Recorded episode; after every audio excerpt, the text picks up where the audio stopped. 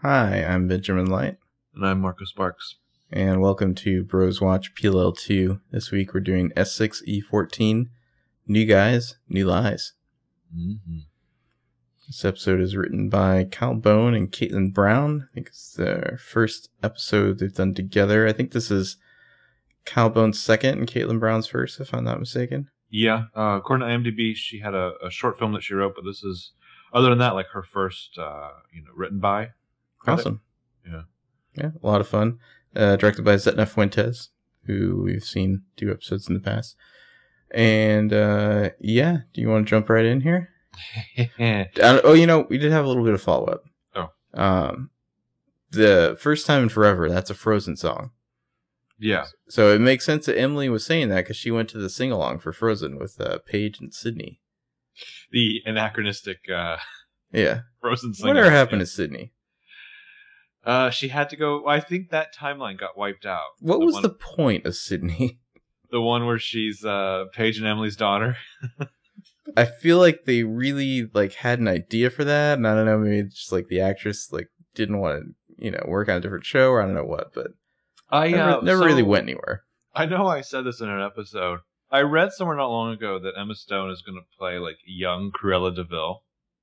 Oh yeah, and there's nothing that Emma Stone can't do, but I still think the chick who played Sydney is brilliant for that Chloe role. Bridges? Yeah. Hmm. She would nail it. Emma Stone, I could definitely see that with the blonde hair. I mean, I don't know. Yeah. I would watch a movie in which Emma Stone gleefully commits genocide. Yeah. Mm-hmm.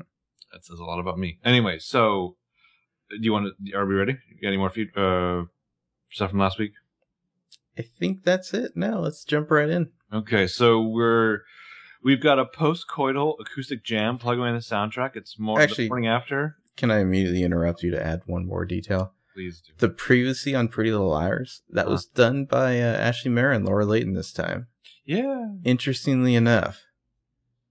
Yeah. I don't know what that means. Maybe it means nothing. Maybe they're just spreading it out a little bit. But I wonder, I mean, I guess you would record a ton of those. I mean, I know sometimes Ashley Benson does it. It seems like sometimes they've all done it. Mona, Janelle Parrish did it for her the Unmasked episode. But that's I'm pretty sure the first time Laura Layton or anyone else besides the main, girls have done it. I wonder. I mean, would it be weird if it was just suddenly it's Nolan North? Previously on Pretty Little Liars. You're just wow, I really feel it. Mm-hmm. So yeah, it's the morning after in the Hastings barn. The sun is naked Spaleb. Yeah, and the sun is shining through the windows. We pan over the naked backside of Spencer in bed, and we pan over to Caleb lying beside her asleep still. He's exhausted from their evening of passionate lovemaking. Yeah, his brain's thoroughly fucked out. Yeah. We got some sex jam by Alabama Shakes on the soundtrack right now. I mean, he is dehydrated as can be. Spencer sleeps on her stomach. Yeah, she kind of takes it in, watches him as she wakes up, realizes it's real, then bites her thumb a little bit. Yeah. It is at once an incredibly sexy gesture, but also one of total self-satisfaction. Mm-hmm. Then we see Spencer from behind as she slides on a long shirt, gets out of the bed. His shirt. Yeah, his shirt. I love how they do it to the full on more naked backside. Mm-hmm. She puts his shirt on, doesn't even button it, just kind of wraps it around herself. Camera, nice kind of a lot of their overhead shots in this episode. Camera's overheads, a nice shot as we watch her walk. We now know where the little bedroom. I feel I feel like we're seeing higher angles in these sets. There's more height to them than we're used to seeing. Yeah, well. Or sometimes I've noticed in this episode particularly, the camera will go lower, just to play around. You're getting a much more playful visual style in parts of 6B. Stylistically, they're really taking some interesting shots or chances.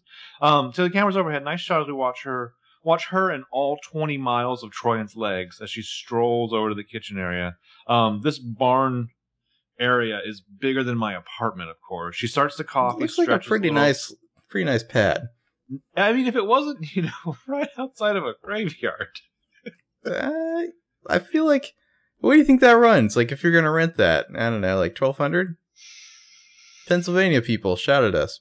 Yeah, I would like to know. Well, I don't think Egg could have afforded 1,200. It's also gross to me now that I remind myself that Egg lived in this domicile. Well, I think she changed the sheets, you know what I'm saying? I hope she sprayed everything. Maybe down. A different bed, different mattress. I mean, this is a full pad. I mean, there's a bedroom and a kitchen and a living room and all that. I feel like, I don't know. Like I said, shout out to us. It is equally the size of both Lucas's loft and Ezra / Toby's loft. It is bigger than the trailer that we find out Toby's living in.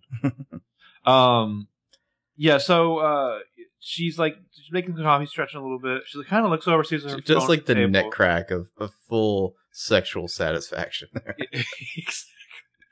There's no regret for sure. There's no like, oh shit, what did we do?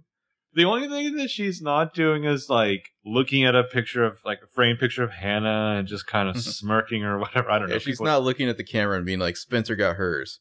Well, it's funny is that on our Instagram, there's a few pictures here and there, and like, some of the comments are like, "Ugh, I can't even watch it. It's so stupid. Everyone hates this." And it's like, I don't think everyone hates this. Not everyone, no. You know, I wouldn't call myself a shipper for this or anything, but this is new and interesting, and I want to ride with it for a while. Their scenes together remind me of the bit from Boogie Nights where Dirk Diggler talks about how he wants to help all couples make love. Okay, that's a deep reference. I saved thousands of marriages. Yeah, just keep on rocking and rolling. So anyway, it's interesting that the phone has moved from the coffee table over by the fire up to the table by the doors here. She goes over, picks up, she's smiling, and then, oh shit, she sees all the text chains from the lesson. And I love how they just like fly out of the phone into this bizarre collage. I mean, I love what PLO's doing this season. It's like this weird form of like Ludovican art or whatever. But so the first is, well, also I love that they're all signed by everyone now. Well, maybe that's just to, I don't know, like, do they actually type that, or is that just like to let you know who? Well, I'm so curious because later on it looks like Hannah's using Spencer's phone and it's signed Hannah. Anyway, so the first is Spencer, hello from Hannah, and then did you get that text from Aria, and then SOS from Emily, and then a where are you Spencer with 2 question marks and 3 exclamation points from Hannah, and then meet at Radley from Emily, and we need to talk from Aria. We need to talk. Yeah. They all kind of just hang there for a moment. And then the angle changes that we see the big one going backwards to, you know who did it, and I'm going to make you talk, with the sign-off emoji. And again, it's not like the fucking Red Devil from Scream King. This is clearly like a skull with horns. Yeah, and Spencer's devilish, just like, well, yes. There goes my post-coital bliss. Yeah. So, then, next thing, we're hurrying to the Radley. She's dressed now, of course. She's got her phone out. She's going to meet the other liars in the lobby here. Well, nice little, like, she comes in the set from one way. I like how her body and the camera kind of make this X motion. Oh, yeah. She passes in front of it, and then it spins around to catch the liars in their new little look, which includes, like, mimosas and hors d'oeuvres trays. We got to talk about Aria's outfit before we do anything else here. Oh, shit, yeah. Aria and Emily in this episode, both are wearing what I would call distractingly short skirts. Yeah, I think that's fair. Yeah. With Aria's got like a yellow top on with like little zebras like kissing each other, but like the zebras are like they have like little yarn hair that's like hanging off. It's so bizarre. It's definitely Aria. It's like if you guys know that band Death From Above 1979, it's like this would be like if they sold sweaters to children with their album covers on it or something. I don't even know what the hell this is. Well, I think this is the outfit for Aria we were waiting for. Yeah. The one where you just can't look away. Yeah. Well, it's kind of a slightly, like, it's just this close to being a gross yellow. She tries to do some stealthy shit later while wearing this fucking thing.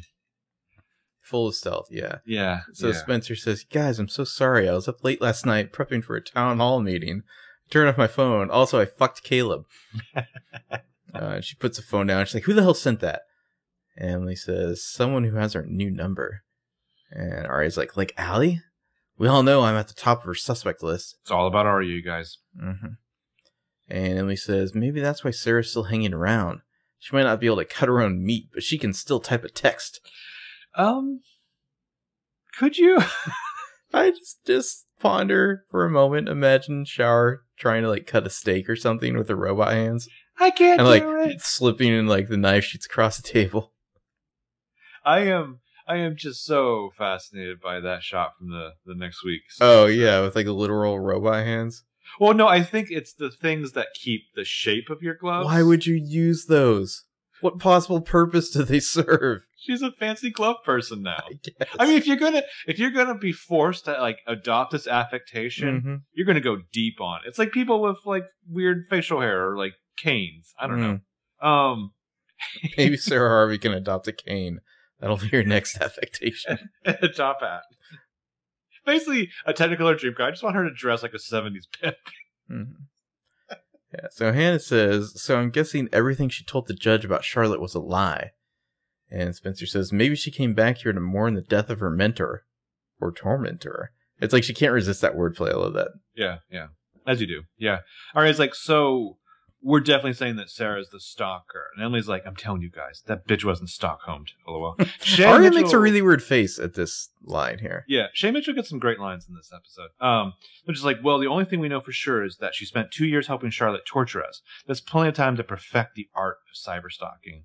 And Hannah throws out, or it could just be some techie at the phone company with too much time in his hands. And everyone kind of gives her a look, like, I'm just thinking of Jonas. And Hannah's like, God, I miss New York. I'm addicted to, I think it was Blue Bottle Coffee. I'm addicted to, parentheses, New York things. Yeah. Yeah. One cup and you feel like you can handle anything that your boss throws at you. Staplers, her phone. I mean, it's like your boss literally throws things at you. And Hannah kind of, like, shrugs of her eyebrows. Mm-hmm. And also, it's like, we want to hear more about Hannah's boss now. I mean, two things here. Number one, Hannah just completely changed the conversation to, like, a humble brag about her fancy New York job. Yeah. And how she's essentially Supergirl. Yeah. Number two, I feel like Hannah's in danger of becoming one of those New York people who always has to let you know, oh my God, well, in New York, we have Blue Bottle Coffee and blah, blah, blah, blah, blah. New York, New York. The universe doesn't exist unless it's in New York. Well, at least with Jordan, he lets the money do the talking for him, which in my case is beneficial because I can't understand half what he's fucking saying. I can't wait till we get to those scenes. I don't even know what's going to happen, guys. You're definitely going to have to do the voice. I don't even know what that is. I don't know what's going to happen here. It's going to be an amazing train. The train's going to fly off the tracks into the goddamn mountain. Blue Bottle Coffee. Yeah. I feel like if I've heard of that, not living in New York, that's too much. It's like too obvious, I guess. Mm. Like I feel like it's not that Hannah's authentically New York. It's that she's trying really hard to be. Like, I'm a New Yorker, you know? Well, also, I feel like I heard a lot of different geographical markers as to where Anna's address put her. Hell's Kitchen. Right next to Daredevil and Jessica Jones. I love to see that show. Well, Hannah's, like, completely oblivious to what a shithole apparently Hell's Kitchen is. No, it's all gentrified now. Yeah. As she's in line at Blue Bottle Coffee behind Luke Cage. Mm-hmm. Hannah then leans forward and she grabs Spencer's phone and Spencer's just like, wait, what are you doing? And I was like, I would love if there's already, like, juicy sex, like, from Caleb on there. Oh, wow. That would be interesting. I mean, that's kind of what my first thought with, like, Spencer freaking out was. Anyway, so Hannah's like, I lied to Lorenzo. She's like, don't you dare swipe left or right now. Don't look at my pictures or things that people have sent me. She's like, all. I document everything. You know she does. Mm-hmm. So Anna's like, I lied to Lorenzo yesterday. He knows it. I don't have any time to play games. So she starts typing. And Aria, poo-pooing on everything, is like the techie's going to respond. And it's here that we fully see that Emily and Aria are wearing crazy short skirts. So we see that Hannah's texting, do I know you? Hannah. New phone. Who dis? Yeah. She holds up for the phone for her friends to see. Kind of a boss move. I mean, this is like her, like, walking away from the explosion, not looking back. Because we see the little dots bouncing, and again, the person on the other end's typing response. Emily's like, okay, the techie's typing. Do you think that A uses read receipts like a true psychopath? That would be fantastic. Mm-hmm. I do love, like, the fact that somebody's responding to A. Not that I think you're going to start like a immediately. Yeah. Like, yeah. But I think we were talking about like before we started recording, like Emily can turn anyone. Like she can seduce anyone. How come no one ever tried to have Emily just seduce A? Very true. She's so sexy. They have to like redo the shushing because it's too hot. Anyway, so we see everyone watching with intrigue, and Hannah gets a response. She looks at the phone, a little pleased with herself, and she turns the phone around and shows everyone that the answer was yes. Yes. Aria narrows her eyes at this. Yeah. So interestingly, like the stylistic guidelines to the text that shows up in the air, seemingly to me, it's whenever it's like you're reading the text message, you'll see the text. Or if you're showing the screen out. Yeah, and it's actually it's tied to the phone oftentimes, so it like moves around where the phone moves. Yeah, as the camera moves. Yeah, yeah. Mm-hmm. But I kind of hope that they stick to like I know these are it's hard to explain, but I hope they kind of stick to these stylistic rules because I don't know it just makes it better in that regard. I think it makes it much more interesting. So, oh shit, everyone, like, Aria does her ice squint. Emily looks to Spencer. Spencer's like, whoa, we see Hannah still holding that phone. She's looking at Spencer. Yeah. Yeah, credits. Yeah. New shusher. I think while we were watching this, I turned to you and I said, I predict that Hannah gets the shush this week. And I was right. I feel like Aria's the hammer. They're saving her. But doesn't she have to be next week? Well, I think if they were going to like then repeat in order, she'd get the finale, right? Okay. Yeah, as her rightful place. Hannah, not a bad shusher. Although I feel like when they zoom in on her, I realize I don't really like the dress she's wearing because it has this weird collar choker situation happening that just frames her face in a weird way. Like I don't know, I feel like it's a weird look for her. I seem to remember there's a lot more leg for her. Her pop and funeral attire. I would just want in the finale when they do the shot of all five girls before the coffin, we then get like drunken stumblebum Ezra just kind of wander in. And get out now. So. After God, imagine an Ezra shish. That'd be the worst. He couldn't do it. He'd like have his finger in his ear or something. Mm-hmm. So after the credits, a little bit later. Same spot. We could see the spread there of like the hors d'oeuvres and everything. Emma's on the phone with Allison, and she's like, "So you have Dr. Rollins, huh?" Sounds peaceful there. Hannah does an eye roll. Well, the other layers are all just like, yeah. Well, it's like I think you know in the show or as a watcher of the show, you know something eventually will happen with Allison and Dr. Rollins, but it's like right now. I'm just really glad it's happening off screen where I don't have to watch it. Yeah. Yeah. Well, I mean, I'll say this about Dr. Rollins. He's not Jordan. So Emily's like, okay, well, give us a call if you need anything. Bye. She hangs up. Says, okay, so Allison's at the Rollins family farm in eastern Pennsylvania. They are on a dairy tour right now. I think, like, true realism here, either Spencer or Hannah would be like, is she fucking this doctor or something? Like, what the fuck's going on there? Well, I wanted Hannah to be like, you guys are idiots. That's 100% a lie. The dairy tour? That's so boring. I want to, like, just throw myself out a window. Well, Hannah says, okay, if Allie's really tasting Amish cheese, do you think she'd be the cyber stalker? Which, tasting Amish cheese, I just want you to imagine that Allie and Rollins' romance there. Like, just picture tasting Amish cheese and let your mind wander. I think if I was with somebody that I moderately cared about, I would much rather do the burnt toast than the Amish cheese. Mm. Amish cheese does not sound like a good thing. No, it sounds too much like head cheese. Aria ponders it, and she's just like, if is a really big two-letter word, Hannah. And Hannah does like an eye roll for her whole head. And Spencer's just like, whoever this person is, they think that we know who killed Charlotte, and they're sending us these texts because they want us to rat that person out. And Hannah's like, well, we do know who killed her, don't we? And Aria takes Dolores umbrage with that sentiment. Go ahead. Sorry. She's like, Ezra said he didn't do it. So Hannah, head roll. That's what there's like. Maybe that's what you heard, Aria, but the rest of us heard Ezra kick us out of his apartment. And it was glorious. I thought you were about to do it again. No, I just want to throw out a prediction. So if Allie shows up next week and she has some sort of like, maybe she offers pictures or some sort of elaborate description of her like time at this farm. Mm-hmm. I feel like if she does that, she's lying. If it's never addressed again, she's not lying. That's my prediction.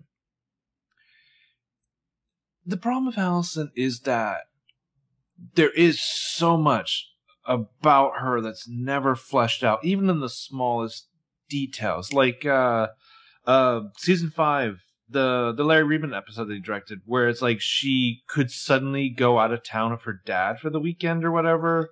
Well, I feel like she's got to be #1 suspect right now, right? Oh, yeah, yeah. Well, if nothing else, not only, I mean, I think she was my suspect, like, before I even watched 6/11, mm-hmm. but also once I saw her initiate prayer circle, I was like, I would rather see her be evil. I would rather see her chop off like the heads of people she loves than see her ever do this again. So Hannah says, okay, well, we do know who killed her, don't we? And Aria says, Ezra said he didn't do it. And Spencer says, maybe that's what you heard, Aria, but the rest of us heard Ezra kick us out of this apartment. And Emily's looking over at the bar, watching the TV, and she's like, guys, because on the TV we see Lorenzo holding a press conference. Shouldn't this be the chief of police? The whole setup is wrong, though. It's like, it's very, yeah, it should be the chief of police. This not this, like, glory hog. But, like, police press conferences are usually sitting. There's usually several people there. You're not usually at a podium like you're a politician admitting that you did something regretful with your genitals. He looks like he's like delivering a presidential address or something. There's like a big seal behind him, an American flag. Well, I had expected him to be like, I'm throwing my name out as a write-in candidate against Veronica Hastings or something. So like Lorenzo's just like, this is like a dig, right? He's like, Rosewood has been a peaceful community for 5 years. And every member of this police department has taken this case not just seriously, but personally. And I actually wrote down... Why personally? Yeah, I don't know. I wrote down in my notes, look what a hipster that bartender is. No, hold on a sec. The RPD there, like, this is a cop killer that was murdered. Why do you care? Yeah. Just, I don't know, like, just because or something? Oh, yeah, we're taking this really personally. The person who murdered Wilden, we really care about, you know, bringing her to justice. I wanted to be like, look, you can say a lot of things about Rosewood. A lot of things. We're not Ferguson, right? So the liar's like, they come close and they stand there and watch the press conference. And Lorenzo continues like, without going into detail, that could harm the investigation. Well, I like how there's all these other patrons watching too. Like, ooh, I really want to know what's going on in this town. Look at the extras there. Like the clientele for the Radley like lobby bar is fascinating. One of those dudes has a... like a fedora. Yes. Yeah. Fedora Pro. Yeah, it's like a white fedora that's like kind of knit with like green and red in it. Yeah, that's something. Yeah, yeah. There's some great looks here. His date is like, oh my god, you're wearing a fedora. At like 10:00 in the morning in a bar. Someone's like, without going to detail, with sideburns. Yeah, sorry. That can harm the investigation. I can tell you that we're narrowing down our list of suspects. We're confident that we know what the murder weapon was, and we will find it. The person who killed Charlotte DiLaurentis will be brought to justice. And it's like right now that Aria like looks down at her phone. Well, the rest of them are like, welp, yeah. Whatever. He's talking about us, right? Emily notices something, gets to Shusher's attention, and she's like, Aria. So Aria looks over, and then she sees her dad on the other end of the lobby, like walking through with a bag over her shoulder, and she's like, oh, what's my dad doing here? Byron, like, swagmeister. Yeah. Byron heads into an elevator, and Hannah's like, looks like he got a room. And Aria straight up says, I didn't know he was seeing anyone. She says that immediately, without any trace of weirdness, as if Byron, a grown adult who owns his own home, should just go ahead and get a hotel room in the middle of the day for affairs. Well, my little, like, subtitles here, Aria's just like, whoa, what's my dad doing here? It's like, fucking Ashley Marin, that's what he's doing, Aria. And Hannah's like, oh, looks like you got a room. To nail your mom, Hannah. That's what he's doing. Well, they're all, like, snickering at this. Like, the rest of them, Hannah's just like, yeah, that's because they're doing it at the rally. It's like, laugh it up now, Hannah. Just wait. Well, like, I agree with you. Like, but I brought this up. It's like, why would he bring any mistress other than, like, an Ashley Marin to the rally for an affair? And then the response I got was, well, because, you know, his daughter's staying with him. And I was like, he moved his fucking murderous mistress into the house when the daughter was in high school. True. Byron is not a guy who's big on scruples. I do like that they're dressing him all in black in this episode. Yeah. It's like dark Byron. Yeah. Like a defrocked priest. It's probably listed in the Yelp review that the Radley is the high-class upscale joint to bring mistress to. Did you get, like, the weird smile Aria gets when Hannah's just like, yeah, they're doing it at the Radley? She gets the creepiest smile on her face. Like, what the fuck is that look, Aria? I feel like Aria writes, like, weird fan fiction about people she knows. She's that person. Mm. So I'm really glad that the Radley has stolen all of the Bradbury's, like, classy infidelity customers here. They put them out of business. I really wonder. Like, do you think, like, the fixtures and everything was just bought from the Bradbury and brought over? Maybe. I don't know. I feel like the Radley elevator doors. My theory for a lot of people who are now, like, a little late to the game, starting up the whole Gilmore Girls versus PLL thing because of the WB lot. Mm-hmm. My theory that I want to put out there is that Rosewood and Stars Hollow actually are the same town, and some people just get the name wrong. Where's Stars Hollow? Like, it's like actually in Connecticut, but yeah. I just want to think that everyone is like somebody is really backwards, and it's somehow the same town. So Byron's in the elevator, like the doors close on him. Aria smiles. Then all four of the liars' text messages alerts go off. They all kind of like sigh of weariness, check their phones, and we see the text hovering there. I found what they're looking for. Tell me who it belongs to. We see the kind of the picture loading block, which I thought was really interesting. And then we see the picture pops up. It's a golf club with a 9 on it. And Emily's ADR is like, it's a 9-iron. And Hannah's ADR is, you could kill somebody with that. As opposed to a 7-iron, which you definitely couldn't kill somebody with. So, Melissa golfs? I'm sure Peter Hastings golfs. You know I do. I don't know. He also tennises. That he does. Emily's like, do we really think that's a murder weapon? Spencer says, does Ezra play golf? Golf seems a little bit too bourgeois for Ezra. Like, I feel like he limits his leisure sport activities strictly to, like, maintaining a 10-speed he never actually rides. I'm just trying to picture in my head scenes from Caddyshack, but with Ezra in them. Yeah. Well, the last one on the scene, I feel like Hannah is not picking up on, like, the Spaleb sex vibes right now. Like, her mind is elsewhere. I wanted the scene where Hannah kind of, like, leans in and just, like, smells Spencer. Like, damn. I know that musk. Mm-hmm. So at the brew, we see Sabrina like setting down some coffee cups in front of a couple, and she's like, "Here you go, guys, enjoy." Well, I gotta say, I'm really glad to see Sabrina again because her IMDb just listed like one episode. Mm-hmm. So I was kind of concerned we'd never see her again, but I guess they're keeping that on the DL. I think she's going to be in a lot of this season. That's the vibe I get just from what they've been doing with her. Well, I agree with you. It's like shocking, and like I feel like every time we see Sabrina, like. They're covertly like peeling new layers to her, mm-hmm. but small layers. But it's like getting a lot of traction.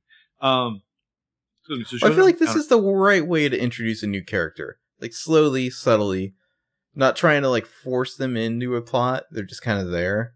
Yeah. Well, and you know, I mean, we talked about like, Sabrina has a storyline of Emily. It's obviously got to be like a lesbian thing, mm-hmm. and I didn't really pick up on that at all until this episode when I was like, "Damn, Shay Mitchell could seduce anyone just by walking into a room."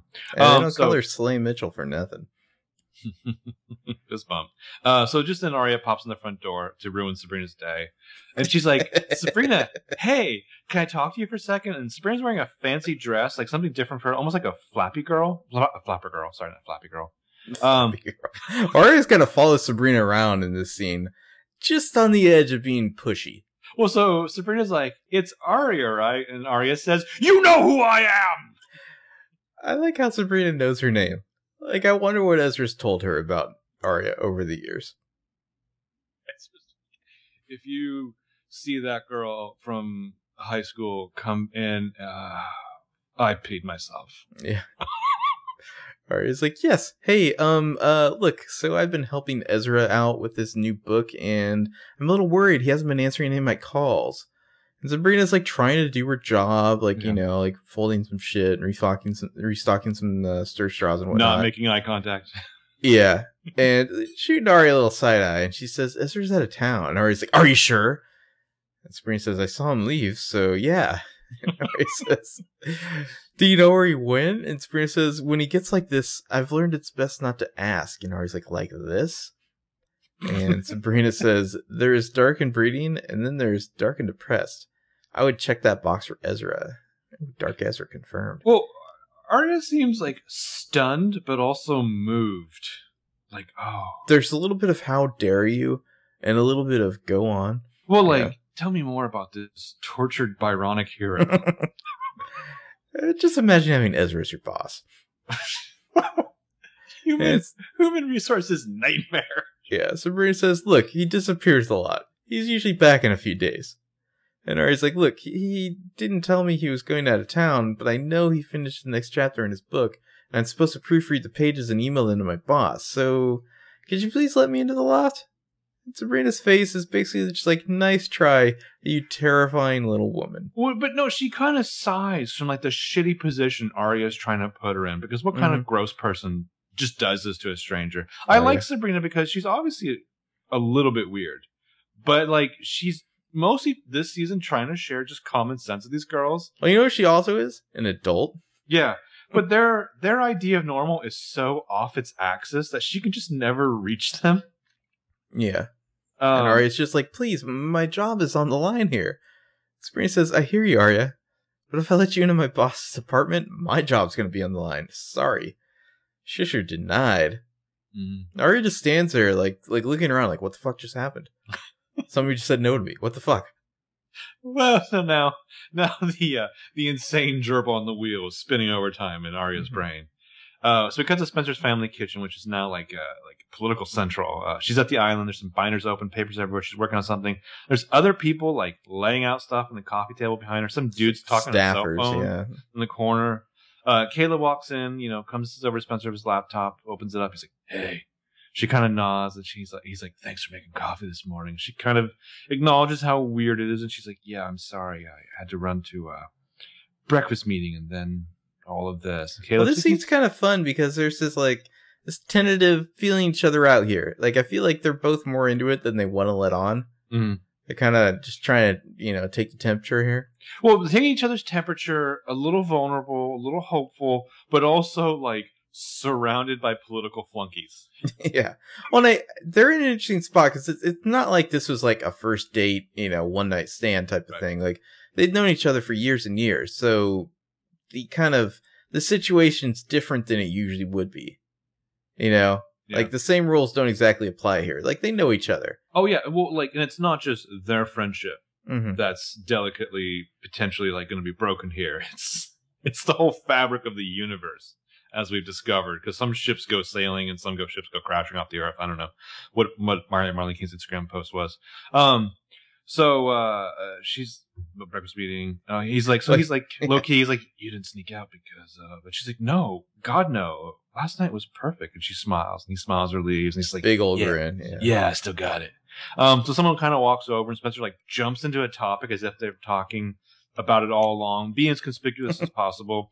Did you know that 89% of all young voters who recently said that the recent economic slump has forced them to put their lives on hold? LOL.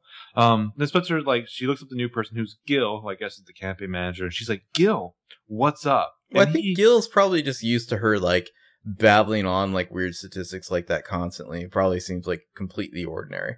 Well, when Spencer, like, really likes or respects somebody, she gets this kind of bizarre, overly fixated, like, enthusiasm, which can be off-putting. And this guy just seems like he lives half in her phone. He kind of reminds me a little bit of that Peter Hastings vibe, where he just stares at his phone all the time. I had that note, yeah. He's got that Peter Hastings, like, never paying full attention to her, which I think works for her. Yeah, yeah. So he's like, this was updated this morning, and he sets the binder in front of her, and we see on it that says, Hastings campaign, opposition research, candidate Phillips. LOL. It's like 3 inches thick. Yeah. Yeah. That's a hell of a lot of oppo research for a state Senate campaign. I'm just saying. It is a lot. It is, and we'll find out, it is extensive. So under that, some fine print on how this is intended only for members of Veronica's campaign. And he's like, it's everything that you wanted to know about the Phillips family and then some. So she's excited, and she's like, I will live and breathe this. Thank you, Gil. And Gil's already walked off. So Caleb, like, kind of... He suspects nothing, basically. Or cares no bit, yeah. Caleb, like, closes his laptop, and Spencer dives in, and he's like, ugh, that is a thick file. And she's like, yeah. And so she opens up the file, starts reading, and she's like, okay, Candidate Phillips. She gave the commencement speech at the Wesleyan before earning her JD at Georgetown. And we know this because it's written right there and highlighted. Is it me or does Candidate Phillips seem a little overqualified? Yeah. So in the file, we learn about candidate Christine Phillips. This file was prepared by Crystal Torvinen. Crystal spells her name interesting, and I did moderate amount of research. I can only assume this is a nod to the guy who's the prop guy in the Fosters. Anyway, candidate timeline. Not the greatest typist. Just gonna throw that out there. It's a weird, typed by a 5-year-old. It's a weird file. Birthday on 6/15. Commencement speech at Wesleyan. Bachelor of Science. Member of Kappa Alpha. Whoa. Masters in Business Administration.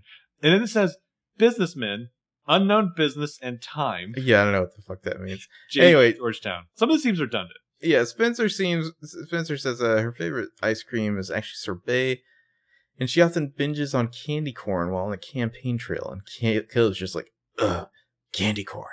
That's the serious sugar edition. Spencer's like, yeah. Is this like a subtle like A likes candy thing? I don't know. I don't know.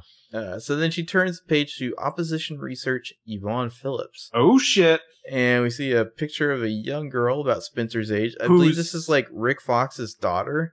Yeah. Who also has apparently modeled for a series of stock photography images. Mm-hmm. Yeah. And her voice drops a little bit lower and she says, and here's the recon on her family.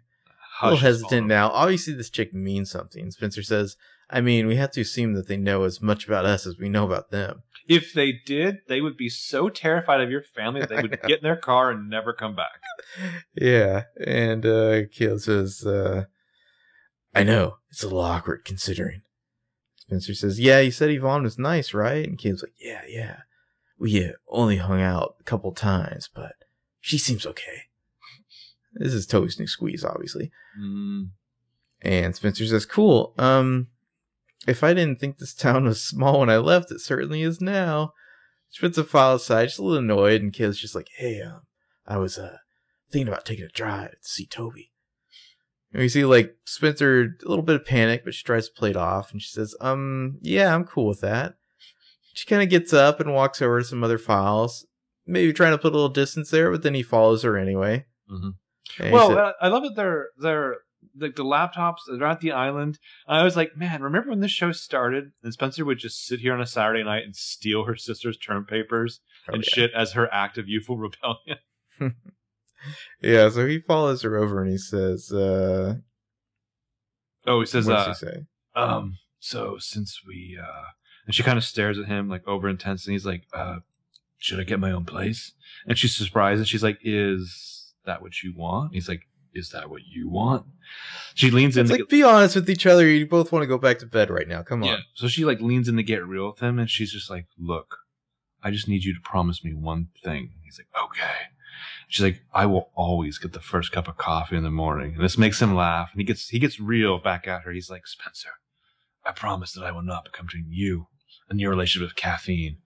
And she says, thank you. And then they do something. And the audience is just like, hashtag goals. Yeah. Yeah, maybe the liar's bond isn't the real OTP. Maybe it's actually Spencer and caffeine. It's the once and future endgame. Mm-hmm. Oh, boy. So then there's Lucas's loft. There's Hannah actually FaceTiming with Jordan on a real iPad. Face chatting. This guy. The blender from down under here. Yeah, Jordan on her iPad. She's got a keyboard for her iPad. It's a little weird. Yeah. Just pointing that out. He's smiling very smugly. And I don't know. Do you want to do this? Sure. Hannah says, wow, it's so short. You look hot. Where are you? Well, I'm at the airport. So she's at Lucas's place. Her wife, Emily, is walking around in a tiny leather skirt in the background, just like listening in. Yeah. And she's like, babe, you're leaving early? Mm-hmm. Is that a problem? Never. I'm going to rent a car. You got any preference? Oh, you don't need one. Lucas is letting us use his Jag. Comes with the loft. I had to rewind, by the way, 100 times to decipher, I'm going to rent a car. You got any preference? I could not understand for the longest fucking time what he was saying. Anyways, I really feel like Lucas is going to come back and be upset because he intended that law for Hannah and not for Hannah and her fiance. Mm-hmm. Like, Lucas is going to come back as basically Neil Patrick Harris in Gone Girl. Yeah. Yeah, I think that's Heather Hogan's recap was talking about that. Okay, cool. So he's just like, you want to pick me up then? In Philly? I'm taking a company plane. We can land in Brookhaven. I'll see you on the runway. He signs off. I really feel like Jordan should be like, who the fuck is this Lucas guy who lets you crash his place and drive his Jag for free? Like, do I need to hit him? What's the situation? And then he meets Lucas and he's just like, oh. He's like, no, it's cool. I understand. I have no issues. Lucas, let me shake your hand, buddy. I'd like to think that the airport in Brookhaven is near the infamous Creepy Doll Hospital. Well, it's is that the one that's near the Lost Inn? The Lostwoods Inn? I'm not sure if it's near the Lostwoods Inn, but I believe... I mean, it was Brookhaven where Aria dresses Vivian Darkbloom. Well, that's where Allie went from the Lostwoods Inn to meet A that one time. But I mean, like... Aria ran into the pilot bro there. Mm-hmm. So obviously it's tied in somehow. Yeah. So then by the way, I think, no spoilers, but kind of spoilers, I think we're going to see the Lostwoods Inn again this season. I'm just fascinated, and this isn't promotional images, so no spoilers, that like Team Sparia is going to go back to the dollhouse. Mm-hmm. That fucking fascinates me like crazy. So Emily comes out of the room again, hanging some stuff in the hanger, having heard this conversation. Well, she's like helping Emily unpack or helping Hannah unpack or something like that? Well, it part of it, but then like later Hannah will leave and it's like Emily's like turned this into her office where she just listens to Aria like vomit up and like nonsense. Like Emily's skirt, by the way, she's wearing like Ned Stark's shoulder pad as a skirt right now. Just want to point that out. So Emily's like, company plane, that's fancy. And Hannah's like, it's literally a private jet. It's so nice. But flying private makes first class for like coach. It totally ruins you. She might as well sneeze some C notes and throw them like at Emily. Mm-hmm. And Emily's just like, huh, that's a high class problem to have. I'm selling my eggs for cash. Right there with you, Emily. Yeah. So Hannah joins Emily in hanging up her own fancy clothes. Now, presumably these are Hannah's since she's moving there. And Emily's like, okay, so he's charming, handsome, and he adores you. I'm not seeing a downside besides his accent. And Hannah's like, yeah, me neither. Did you notice that Emily's wearing bright yellow nail polish like she's a sex worker? Just pointing that out. And Emily says, what? So how come you've been engaged for almost a year and you haven't set a wedding date? I mean, Princey's because he's not Caleb, right? Yeah. And Hannah says, well, I think I'm finally ready to do it. I told Spencer it was okay if she and Caleb got together. And huge old, like, double take what the fuck eyes from Emily right now. She's like, wait, what? Back up. Yeah. And Emily's just like, yeah, she likes him like that. And Emily says, and does he like her like that? And Hannah says, she's Spencer. What's not to like? Which is very true. Backhanded. Which is true, but it also makes me wonder, like, what kind of roller coaster Hannah's insecurities were on the night before. Yeah. I mean, Jordan wasn't there either, so... I mean, if you're Hannah, like, you gotta, like, you know Spencer, right? This is Can't Stop, Won't Stop Spencer. Yeah. It's not, like, gonna be, like, a week or two before you find out how that went down. Right. She's gonna jump on that grenade and let it blow up all over. Mm-hmm. I feel like Hannah probably spent some time, though, talking with Mr. What's his name? Her stuffed animal from the songs episodes. Pigtunia's rival. Oh, that's going to kill me. I can't remember the name now, yeah. Oh, I know. Well, I mean, I feel like in the Song of Ice and Fire, Pictunius the Fire, maybe? No, that would be right. No, because Arya's Arya Stark, obviously. I don't know. I think sometimes Arya thinks she's Daenerys. Nah, Spencer's much more Daenerys. Anyway. Emily, I will write Ezra's books with fire and blood. Emily says, you're really okay with that? And Hannah says, you know what? Ever since I've been back here, all I've done is spin and twirl. And with Jordan, I don't spin and I don't twirl. What does this mean exactly? I have no idea. She says, he keeps me grounded and I really like how that feels. I want Emily to be like, I cannot relate to that at all. Mm-hmm. Emily says, so when's the wedding? And Hannah says, well, I've been honest with him about everything in my life, but the other night, I lied to him about sneaking out of the room to erase the tape. And I feel like maybe it's just because I've been watching this character for like 5.5 seasons, but it doesn't seem like much to me. Lie by omission. Small potatoes. Par for the course. Like, you're going to date a liar, Jordan. You just got to learn to roll with that. I mean... Like, if you can't handle that, you got to run away now. Obviously, there's a couple crimes that Hannah committed in doing that act. But this is also the same girl who went to, like, a frat party and, like, tried to bury a murder weapon. So seriously, this should not be a surprise. Emily says... She whacked a cop with a tire iron. Mm-hmm. She should be running for state senate. What should be happening? Emily says, sorry that we asked you to do that. Like, let's be real. That was all in artist's orders there. Oh, yeah. And Hannah says, I'm going to tell my mom what happened, and then I'll tell Jordan. And if he still wants to marry me, then I'm ready. That's my out. Yeah, and then Emily's phone rings. The text from Aria says, I need your help, Aria. Aria uses periods at the end of her text, I noticed. Yeah. Some people find that about pushy. I find that wasn't that thing, like an article not long ago? Very perfect characterization of Aria there. Yeah, yeah. So Emily's just like, it's Aria. And I feel like she says it mournfully. She keeps staring at her phone. I feel like there's like a much longer conversation happening on that phone as Hannah watches her. I wanted Emily to be like, oh, Hannah, this is actually your phone. And Hannah's just like, no, bitch. No. Aria's calling for you. It's your turn. Yeah. So meanwhile, in this old house featuring Toby, this is my favorite Keegan Allen episode in a long time. Oh, God. This is so, like, I can almost not even watch. It's so uncomfortable. This is Keegan Allen's like Othello. Sure. This is his Macbeth. This is the big bro down scene. Caleb's there. Toby's gonna hand him a brewski from his like vintage ice cooler here. Yes. It's probably 10 o'clock in the morning. I know. Like, what time is it? I feel like Toby is drunk in this scene already. I hope they're all in like their fourth beer the way they act. Can you make out what is this generic orange label beer that they only sell in Rosewood? Berg, like Salzburg or something like that. I don't know. Okay. It's like the only beer they sell for us. Yeah, it's like special craft beer. Other than Board Shorts Ale.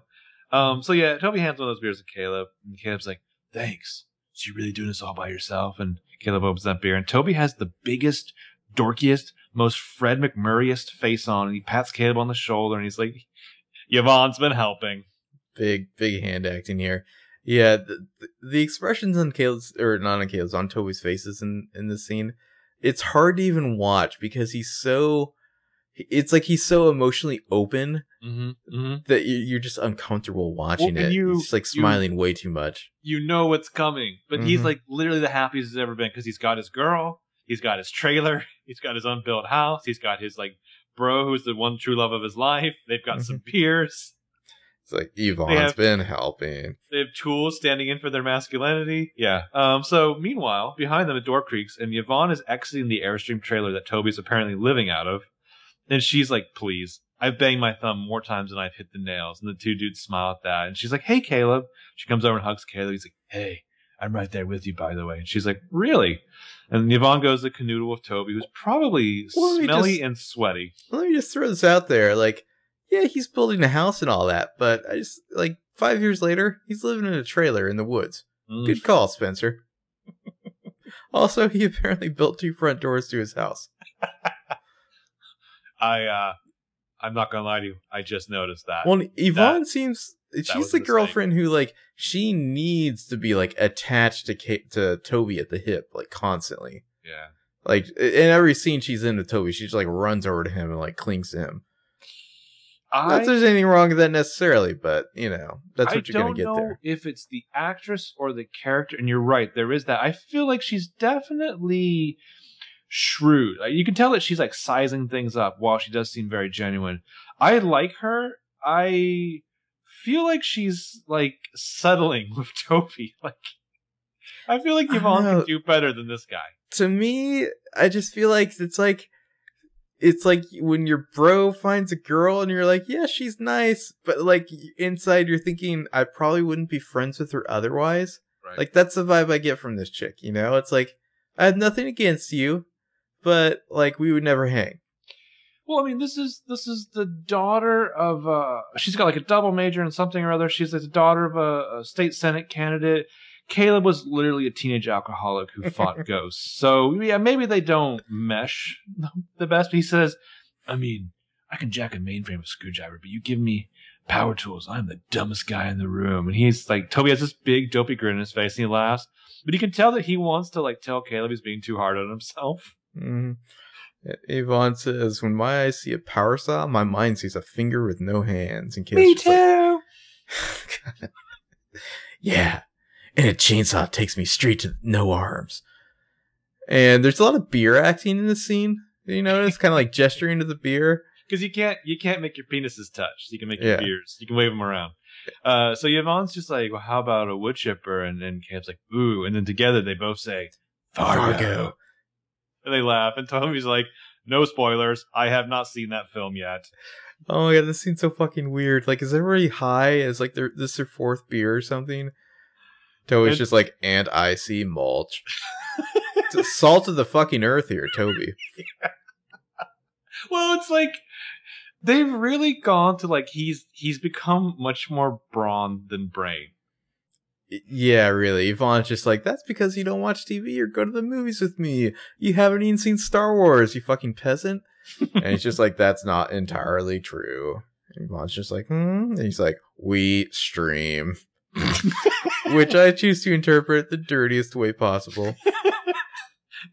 It's like, could you find a square way to say that? Yvonne's just like, yes, it's embarrassing, but we've been binging on The Tonight Show. That is embarrassing. You should not say that out loud. That is really embarrassing. I don't even want to know you. Take this beer back. I'm fucking leaving. Yeah, Kayla's just like, why is that embarrassing? Fallon is hilarious.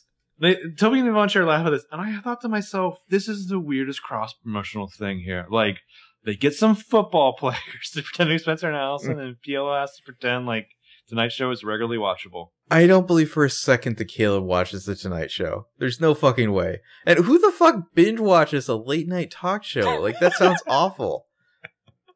Oh, man. You know, well, I mean, so Toby's basically saying, we have Hulu.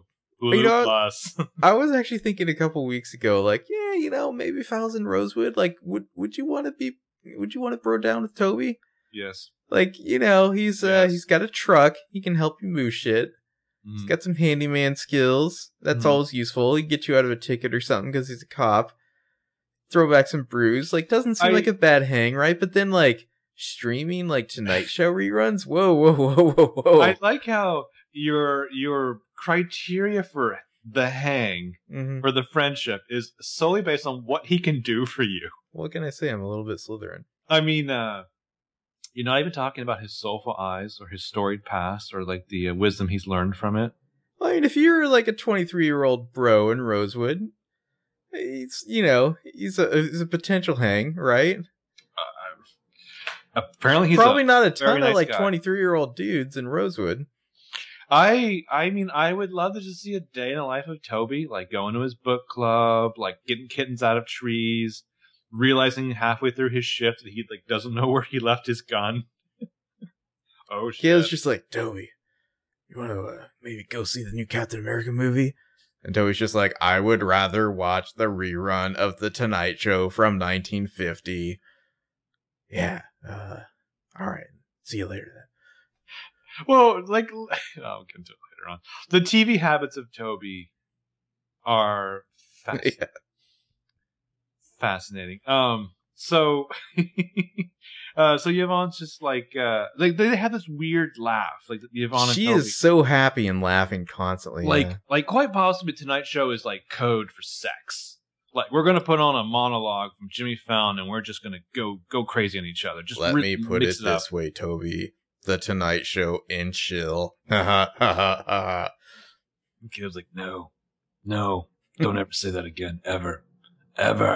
So Yvonne's just like, you explain it. I'm late for this prep meeting, and my mom's gonna kill me. So she and Toby kiss.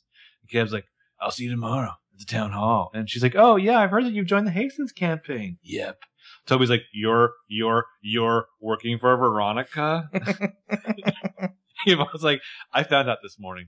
He was like, yeah, she's kind of a tough lady to say no to. Yvonne's like, well, I look forward to finally meeting Spencer. She smiles, says goodbye, and leaves. They watch her go. Toby seems happy. And Caleb's like, wow, well, when I'm falling for a girl, I usually cook her a meal. You're building her a house. And Toby smiles and sits down. He has like the dorkiest grin in the entire scene at this point. It's uncomfortable. It is amazing. This is my favorite Keegan Allen episode. So how about you cooking for someone? Yeah, your ex-girlfriend, bro. But I like Toby's like, he's trying to do some real talk of his bro. I'm trying to have like a real lean in moment here. Caleb's a little hesitant until he says, "Does that have to do with Hannah? You still holding on to that?" Actually, I connected with someone a few years ago, and Toby does this weird head nod thing. This is when I thought like Toby is drunk. Yeah. So the timing just wasn't right, and it felt really complicated. Still is pretty complicated. That's why I'm here. For someone who's a straight shooter, you're really talking in circles. Toby Kavanaugh, folksy as fuck. Mm-hmm. Was an apprehension. Caleb just says it. It's Spencer. Oh man, like you just see Toby die inside. It's so perfect. Yeah, he was feeling so cocky and carefree right up to that gut punch right there. Well, you know, with Keegan Allen, it's a special case because I think he's a very interesting actor, unlike many others, for all the shit we've talked about him. But with all actors, don't you want to watch them personally, like, rehearse this kind of thing? Mm-hmm. Like, I would just love to watch, like, a webisode where it's just Keegan Allen staring into a mirror, practicing. Well, because he just looks away like he's about to cry, basically. Yeah. And it's just like, oh, shit. So Caleb watches him. He's like, we've been spending a lot of time together as friends. Look, if you're not okay with this, just say the word. How does she feel about it? Bro, last night we did the Ring of Fire followed by the burnt toast. And he says, smell my finger and find out. Smell my everything. He says, I think the same. Toby's just making the poutiest little boy faces right now. It's killing him. It's wonderful. Well, if it's what you both want, then it's not complicated. Well, yeah, I guess we'll see how it goes. He just like, Toby just nods, drinks his beer. Kev's trying to be cool. He's like, you want to put me to work? I mean, I suck at power tools, but I can probably pound a few nails. Like Spencer last night. High five. Sorry, too soon. I wanted Toby to be like, no, get the fuck off my property and out of my heart. No, I gotta go.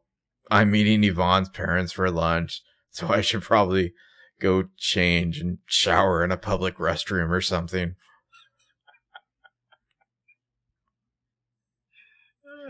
And Caleb says, I just see Toby with like a garden hose over his head. Or maybe he like wades waist deep into like a nearby pond.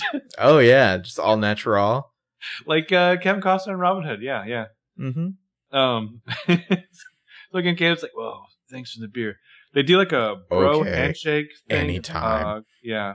Oh, they do the one hand shake /hug/backslap, which is the only acceptable way for bros to hug. Yeah, like kind of like rub their chests together. Yeah. So Caleb walks off. Toby walks back towards the Airstream. He like opens the door, then like looks back at Caleb, obviously heartbroken, then steps inside. A2, Caleb. And then Toby cries for 3 hours straight. It turns out the actual bad guy was you all along, Judas. So we're at Lucas's loft. Emily's sitting there as Aria paces and just goes more notches into mania as she progresses. They basically turned Lucas's loft into like their forward base of operations here. Yeah, yeah. This is the forward command center, yeah. Aria's just like, I called his landline. I called his cell phone. I even called his little brother. Just imagine that. What is that guy on, like Faking It or something now? Well, I feel like PLL and Faking It have, like, a direct line. Like, they have some kind of partnership deal. Like, they're sister shows or something. I mean, Yvonne came from Faking It. PLL ships off, like, half their cast to Faking It. Did you notice that Lucas has a copy of Rough Justice by Alex Ross on his coffee table there? Something about the term rough justice just sounds funny in correlation. Well, I feel like Aria's like pacing like a mad woman here. Emily's got to be thinking like, why do I always get stuck with you when you're at your most unhinged? Like, what did I do to deserve this? Yeah, yeah, really. Yeah, and Aria says, it's not like Ezra to just walk out on me like this. It's not the first time. Yeah. But Sabrina said it's kind of like him now. And Emily says, Aria, where's your off switch? You're going to blow a circuit. And Aria says, no, this is just level 2. Do you want to see me at level 3? God, yes, we do. Emily's like, oh, dear God, no. Just ponder level 3 Aria and what that looks like. I cannot wait. Well, you know, Aria's crazier than ever in this episode. I was listening to Cabernet A, and they're talking about how she's the one who's still feeling like her PTSD the most 5 years later. Mm-hmm. So I guess it kind of makes sense for her to be the one who's like the most desperate and reckless here. Like, she really can't handle the idea of like another A coming back. So she's like just right back into her worst habits. There's that. And I don't mean to belittle trauma, or especially the show did such an amazing job with like detailing what PTSD might actually look and feel like to people who suffer, because it's one of those things that most people don't understand. Mm-hmm. But I, you know, around the time of Powerball a few weeks ago, I was having conversations with people variously about like, if I were to get really just bizarrely, strangely, suddenly rich, I would uncork so much bizarre affectations and strangeness that the money would allow me to get away with. I would sound like Jordan. I would wear a cape everywhere. I would use money to wipe my brow. I mean, I would have a jet that I just crash for fun or whatever. I don't know, crazy shit. And I feel like a lot of this allows Aria to be the person she truly is, too. Half of it, I think, is a reaction. And we saw, like, in season 3, when she collapsed on the bathroom floor. And that was a very serious scene. And, you know, of course, at the time, we were like, oh, God, nothing in the universe would make me sit on a bathroom floor. But, I mean, obviously, you're falling apart because of the face of something returning so horrible. You would, but, like... This is Aria in a nutshell. You know what I mean? Yeah. Definitely is. She's tiny enough to fit in that crazy little nutshell. Anyway. Yeah, so Aria sighs. She says, man, I miss yoga class. I miss Liam. I miss Boston. I miss sanity. Emily. Big old breath. And Aria says, okay, Ujjayi breath. Aria, just breathe. It's like she's talking to herself in the third person now. Like she's disassociating, basically. Well, there is some strong vibes of that potentially in this episode, I think. Yeah. Or maybe it's, you know, what would Petunia do? So Emily's just like, better now? What's Petunia telling Aria to do right now? Burn it all to the ground. Just like, Aria, I want you to kill that raccoon and then wear it as a skirt. And Aria's like, I was going to do that anyway. So Emily's just like, better now? And Aria's like, nope. So Aria rushes over to Emily, sits on the coffee table in front of her, and she's like, no, I need you to keep Sabrina busy while I get the key to Ezra's. And Emily's like, Aria, I like her. I don't want to lie to Sabrina. Aria's just like, I order you to seduce that bitch. The thing is, though, I feel like Aria's like, she's going unhinged in front of Emily, and then she's suggesting this. I think Aria's calculating enough that this was her plan all along. Mm-hmm. So she wanted Emily to be like, I don't even know if she's gay. Or it's just like, you'll make it happen. I have faith in you, Emily. So Aria's like, okay, fine. So just go buy her a cup of coffee. You just said that you like her, so it shouldn't be that hard to make a friendly conversation. There's no lying in that. And Emily's like, okay, then we're deceiving her. And it's like, I promise you, Liam is not getting 10% of this magical Aria-ness back in Boston. No. Boston has never seen this Willy Wonka strangeness being unleashed. Aria's just like, Emily, I'm sorry. I really am. She is not sorry in the slightest. Not even a little bit. She says, but I need to see if that 9-iron is missing from Esther's clubs. And Emily says, Aria, I'm trying to get my life together, okay? I want to do the right thing, not move 2 steps back. And Aria says, I understand that, but if Ezra killed Charlotte, Emily says, breaking and entering, it's a crime. And so Emily did learn something in high school. Aria's like, we're not stealing anything. Yeah, big old sigh from Emily. Like, man, Aria's a terrible friend sometimes. Yeah. And Emily says, okay, fine, but what do we do if Ezra did kill Charlotte? Do we text a photo in to our new cyberbully, Sarah Harvey? And Aria says, no, but at least we'll know what we're up against. Emily makes that face. She knows that it's like, this is a terrible fucking idea. Yeah. So what's up with this 9-iron? Like, how does A know that this is the murder weapon? I'm very curious. I mean, and we're just accepting that. I feel like the liars could have just like texted A back and be like, sounds like you're on the right track. You don't need any help from us. Yeah, really. I mean, like, is this just a new ruse for A to like fuck with them, or is this serious? I guess is the question. Well, is this the shovel again? Mm-hmm. Yeah, so Outside the brew, it's daytime. Spencer's at a table. Nice low-angle shot for some coffee, a pastry. She's going through mounds of paperwork. She sighs. She finally drags over that big, Oppo research folder, opens it, flips right to the Yvonne section, looks at that picture, flips the page. There's a section on Officer Toby. I just want to point out that, according to the file, Yvonne frequents libraries. The highlights here, I screenshot it. So it's typed by a 5-year-old, like I mentioned before. She's 23. She's a double major. She's got an MBA. She's an educational researcher. She seems to work at a college library. That's kind of like the gist.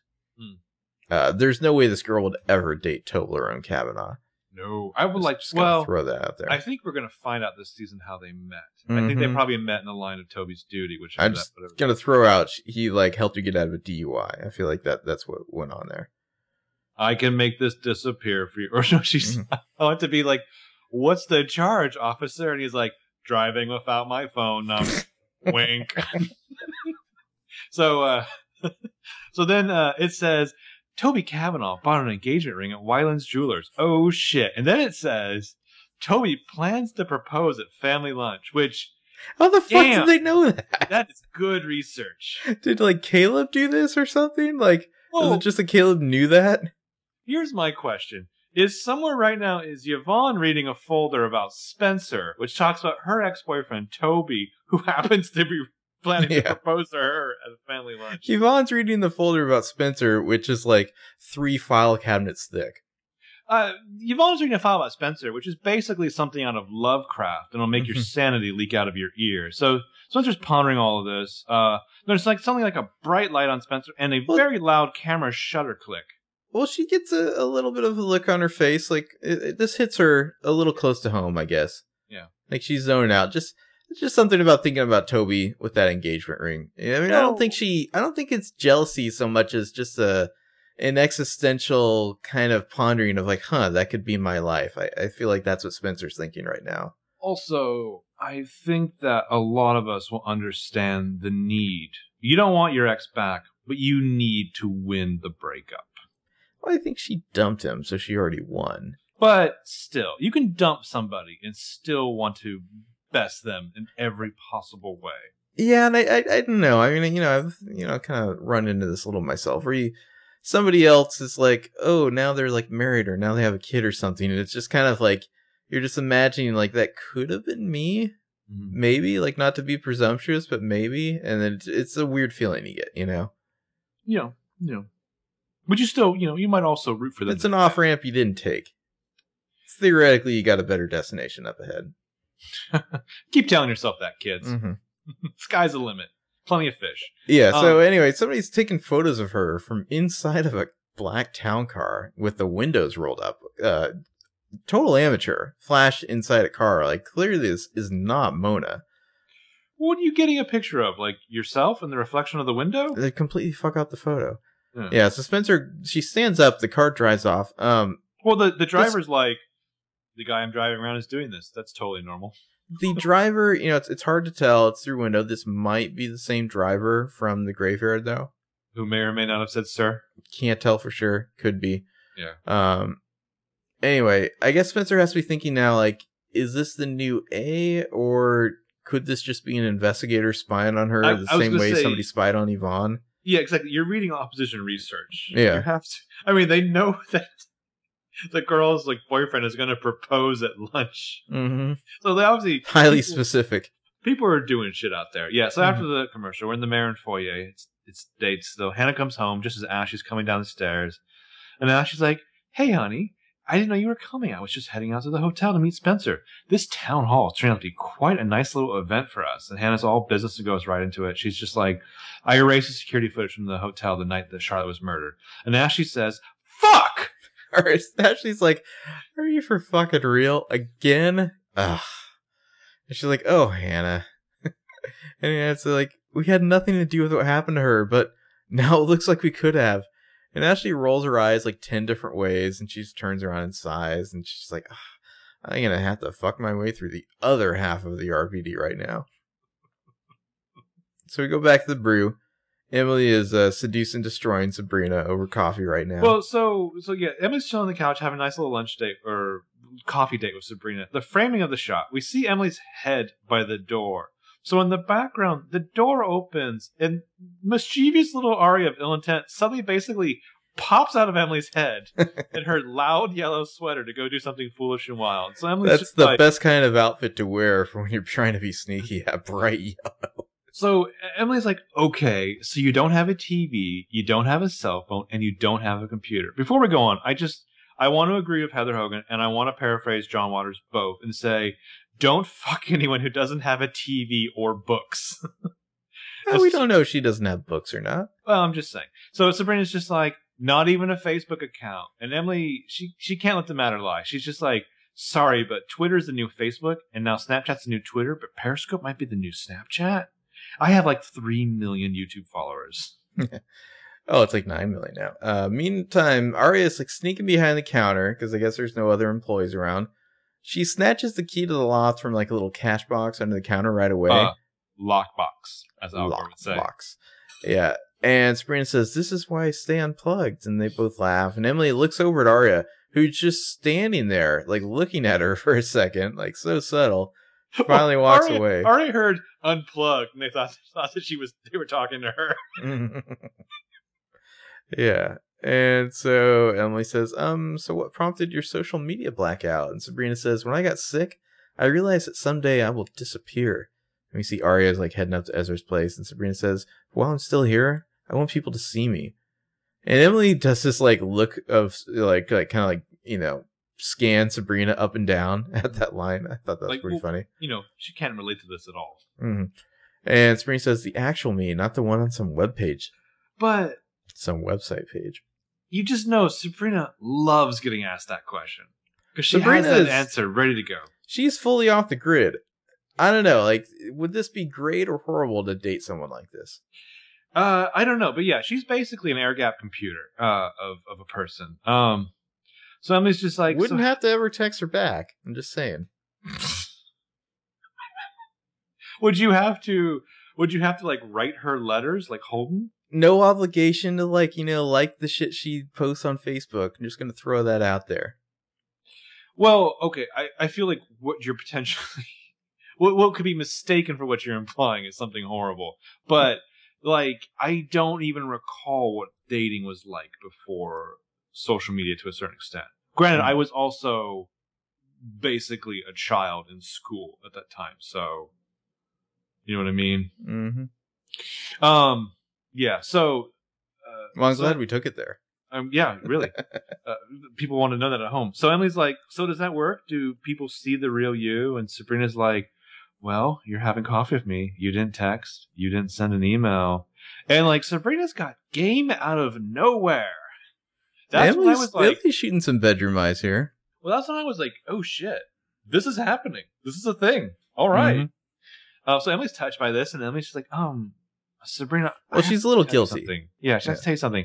Sabrina's all ears. Of course, Emily can't tell the truth. And she's just like, you make a perfect cappuccino. Boo. That's weak, Emily. Come on. And Sabrina's just like, do you want to live dangerously and have one more? Talking about the cappuccino, Emily says, I'll step out on that ledge with you, which is a weird thing to say. Mm-hmm. Well, Emily's got to turn her into the kind of girl that she likes. Because right now, Sabrina might be too sane for Emily, but we'll fix that. She's like, you don't even text, like at all. Like, we'll do some osmosis, like time with Sabrina and Aria. And anyway, she's like, so if I wanted to date you, I'd just have to like come here in person and hope that you were here. Gross. And then make plans. Wait, ew. You want me to call you on the phone, you maniac? Does she even have a phone? It's questionable whether or not she does. An old, like, rotary landline. I mean, is Emily going to, like, scrawl out, like, notes and, like, tie into the leg of a carrier pigeon and throw it out the window? Imagine if that was how A sent the message. Do you remember how we used to hang out in high school, though? Do you remember our friend Anthony's, he had a pager? Do you remember the fucking pagers? We didn't have pagers. We would be like, I would call you and be like, hey, let's meet up at Kmart in an hour. And then we would fucking walk to a Kmart. Sorry, we're getting old here. We didn't have cars. Yeah. But our friend Anthony... And then we would just have to wait and hope the other person showed up. Well, like you had a thing in suburbia where kids who had no business having pagers had pagers. Mm-hmm. But, you know, and they do like stupid fucking pager codes. And our friend Anthony, who, for some reason, when you called to leave the code or whatever, a British robot woman would read back the thing. Instead of saying 0, she would say O. So Anthony would constantly get these texts that had like 15 zeros. Mm-hmm. Oh. Anyway, so Hannah's kitchen. Hannah's sitting there getting berated by her mom, just like old times. And Ashley's like, Hannah, why couldn't you have just left it alone? And Hannah's like, I screwed up. Hannah's just like, I wouldn't have any plot lines this season otherwise. What do you want? She's like, I needed something other than Jordan, Mom. I just needed it. So she's like, I screwed up. I know that. But I did it for Aria. And she's like, you're not in high school anymore. You don't owe them anything. Yeah, she's like, you don't owe Aria anything. You've given her everything. And it's just like, not everything. Not yet. Well, I want Ashley to be like, the bitch who sat here at my island and told me she was A. Why are you still friends with her? Yeah, and Hannah says, but they're still my friends. And what's the big deal? No evidence, no crime, right? Because that's how the law works. Oh, Hannah. Yeah, she's like, the security company we use backs up all of our tapes to a hard drive that they store at some place called The Farm. If the police get a hold of that drive, they're going to see that Aria left the hotel, and they'll know that you're the one who erased the footage. And Hannah's just like, can we go to the farm? Can we get it before they do? And she's like, no, Hannah, we can't. And Hannah nods to herself, like, not face at all. I think Ashley really needs a glass of Pinot right now. Well, Hannah's like, that's more than a little annoying. Hannah's about to go full Mr. Robot right now. She really is, yeah. She's going to go all Steel Mountain. The sad thing is, spoilers of some sort. They could, because, like, for some reason, Lorenzo waited like an episode or two longer than he should have. He's a bad cop. And it's about to send some fake texts that are like, tried to call, couldn't get through. I'm at the hospital. It's what we always feared. That was a great little thing. Mm-hmm. So Ezra's apartment. Aria lets herself in. She lingers in the doorway calling out, Ezra? Ezra. I can only imagine that everything in there smells like old moldy pizza, desperation, and dried semen. There is a pizza box on the counter along with like a Red Bull can. Which smells like dried semen. So Aria goes inside, sits her purse down on the bar stool, then goes to the nearby closet, which is used only to store Ezra's golf bag. And dried semen. By the way, Ezra's golf bag is the name of your new shitty garage band. Where does Ezra golf? Well, and Aria, like, she sees all these golf clubs and just starts, like, touching them. Like, just let me get my fingerprints all over everything. Yeah. And she's, like, counting. She's, like, 5, 6, 7. Just imagine a black light running through that place. Man, Jackson Pollock painting. And so she finds a 9 iron. So it's here. So I guess this means that, like, whatever the new A has, like, it's not Ezra's golf club. Yeah. I guess that's what we're supposed to gather. And big ol' sigh. Smile from Aria here. She can still feel good about carrying the torch for him, basically. Mm-hmm. So at the rally, there's Gil texting. Spencer walks up to him, and she's like, hey, Gil. And so he, like, leads her over to the middle lobby where people usually hang out and drink casually. And he's like, hey, look, Ashley's running late, but we can still walk to the event. So, I wonder if maybe this, like, was supposed to be Peter Hastings, but the, like, Nolan North was busy or something. I really wonder, yeah. Mm-hmm. So he's like, well, I think it makes more sense to have it be an actual professional political narrative. I guess, yeah. So you and Yvonne are going to be sitting here. We're expecting a decent turnout, so we're going to get some extra chairs. Spencer looks over in one corner. There's Toby, and he's blatantly holding a ring box of a ring in his hand, staring at it as he paces back and forth. Like, he's psyching himself up for this. Well, Toby's just like, I want to make sure everyone in the hotel knows I'm about to ask a girl to marry me. So... Part 2 of, is Toby a decent bro? You're not even asking if he's a decent bro. You're asking if he's a decent hang, right? Mm-hmm, mm-hmm. Here's the thing about Toby the person, the character. I don't think you really want to see how that sausage is made. I feel like he would need a lot more emotional support than I would be able to offer him. I'm sorry, Toby. They don't actually sell corn dogs here. Mm-hmm. God damn it. Yeah, Spencer sees this. She's a little thrown as well. How long has he been dating this girl? I mean, he's like 23. What the fuck? So, or maybe 24. Him and Spencer have been broken up for at least 3 years? I think they broke up like 4 months after she went to college. I don't think that lasted till Christmas. I think Spencer's in the car at the end of 6:10 as they're all about to drive off their separation. She texts Toby, it's over. Yeah, a few things, .. Yeah, so also if you watch closely in the background right now, you see an old man in a bellhop uniform walk by. Yeah. Just in case you're curious about that sort of thing. Mm-hmm. So Gil says the event's going to have an informal feel, hopefully sparking audience participation. Possibly a lively impromptu debate between you and Yvonne. Which is dumb. Yeah, Spencer's like, I'm sorry, a debate? It's funny that they set this up. That never happens. Mm-hmm. Gil says, only if it comes naturally. Now, you might get a question out of left field. It's okay. Answer naturally. And then Toby looks up. He sees Spencer watching him. He puts his ring away, feeling like an idiot. And Gil says, just don't pretend you know something that you don't know. That's how you wind up on a viral video, okay? Like Spencer's Will McAvoy. Yeah. This is a dumb idea. I wonder if they're setting it up because you're supposed to think, like, oh, shit, Spencer's going to lose her cool and just, like, mm-hmm. tear into Yvonne in a public forum. So Spencer looks over again, sees Toby, who sees her seeing him, puts away that ring box. Just then, like, Yvonne comes out to Toby, happy to see him. And you hear, like, oh, hey, I was getting worried about you. And they walk off together, and Spencer sees that. Gil goes back to, like, doing phone shit. And as he's, like, leaving, Toby takes one last look back at Spencer. Mm-hmm. So Gil, still typing on his phone loudly, he's just like, Spencer? And she's like, yeah, it's great. And he's like, great, excuse me. He immediately starts, like, correcting the lone bro, bringing out the single chair. No. Chair goes over there. Yeah. He walks off. Spencer's still kind of spacing out, thinking about that engagement. And then she gets a text that says, I guess she is better than you. He will never put a emoji ring on your finger. So catty the new A. Such weird phrasing. I guess she is better than you. Low and catty. Yeah. Mm-hmm. Yeah. And Spencer's just like, ugh. She looks around. Nothing stands out. She doesn't know what the fuck's going on. Which, this, like, when we were first watching this show, I know you called me out on this. This is all I ever wanted, I remember, like, once or twice, was for them to get the text after something immediately happens, mm-hmm. and for them to just do the glance around. I mean, I really want that scene from Scream 2, where they start, like, shaking down everybody. No, yeah, sure. So yeah, then we kind of end on like one of those like predatory POV shots, like perspective on Spencer that she never sees. Back to Aria's place, or is that her place? Ezra's place, where Aria picks up her purse because she's still there.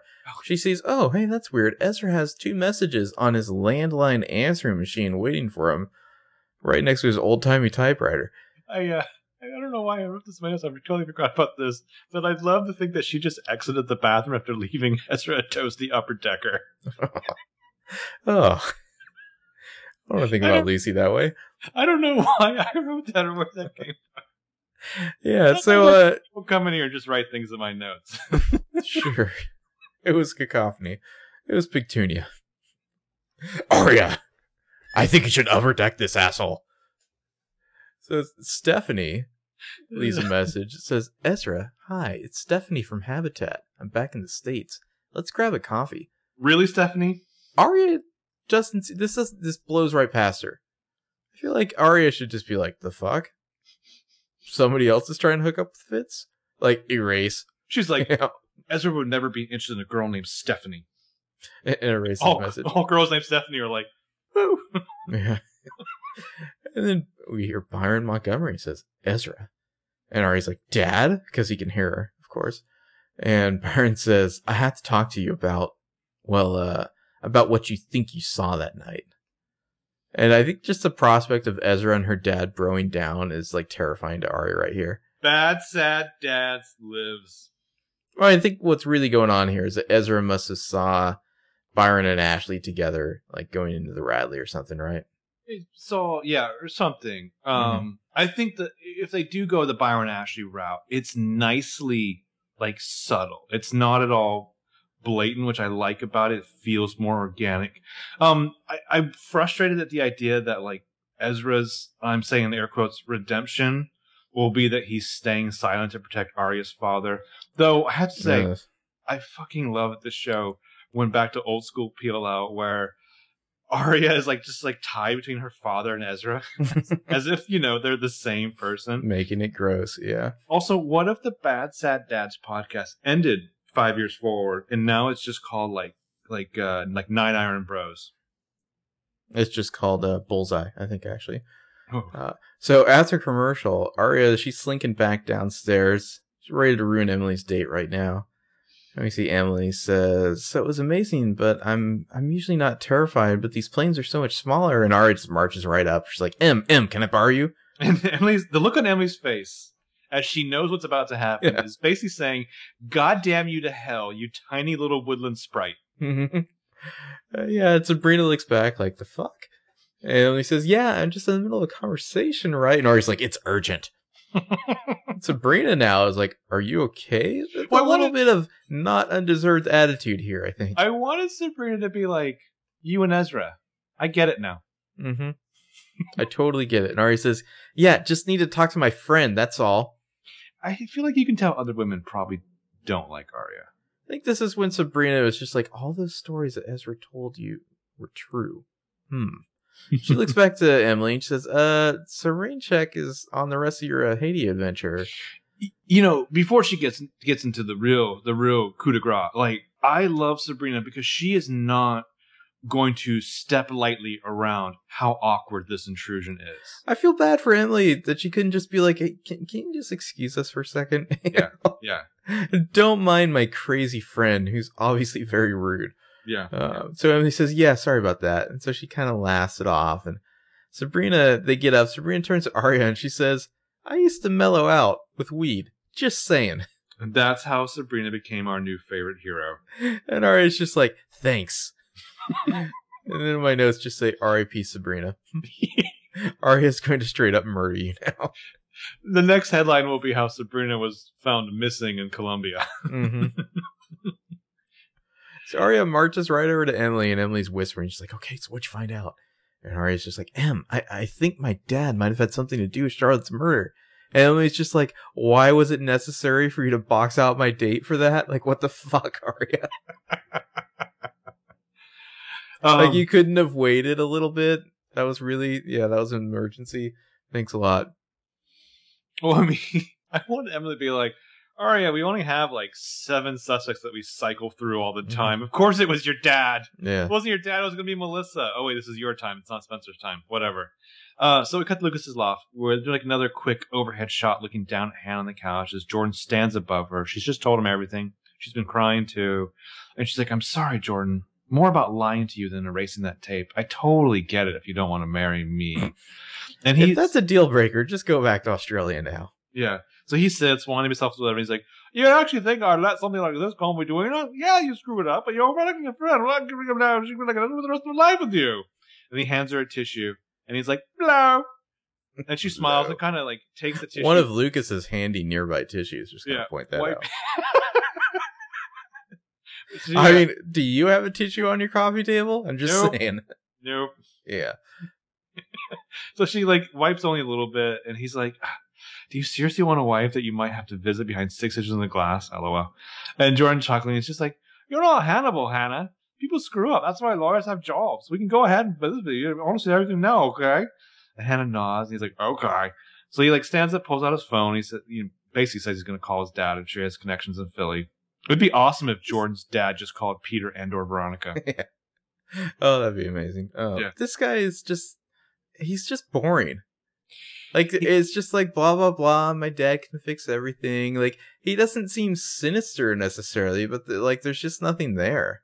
Well, it's like he's being this boring, vanilla good guy. This, like Eurotrash good guy. Enough that I want him to be sinister.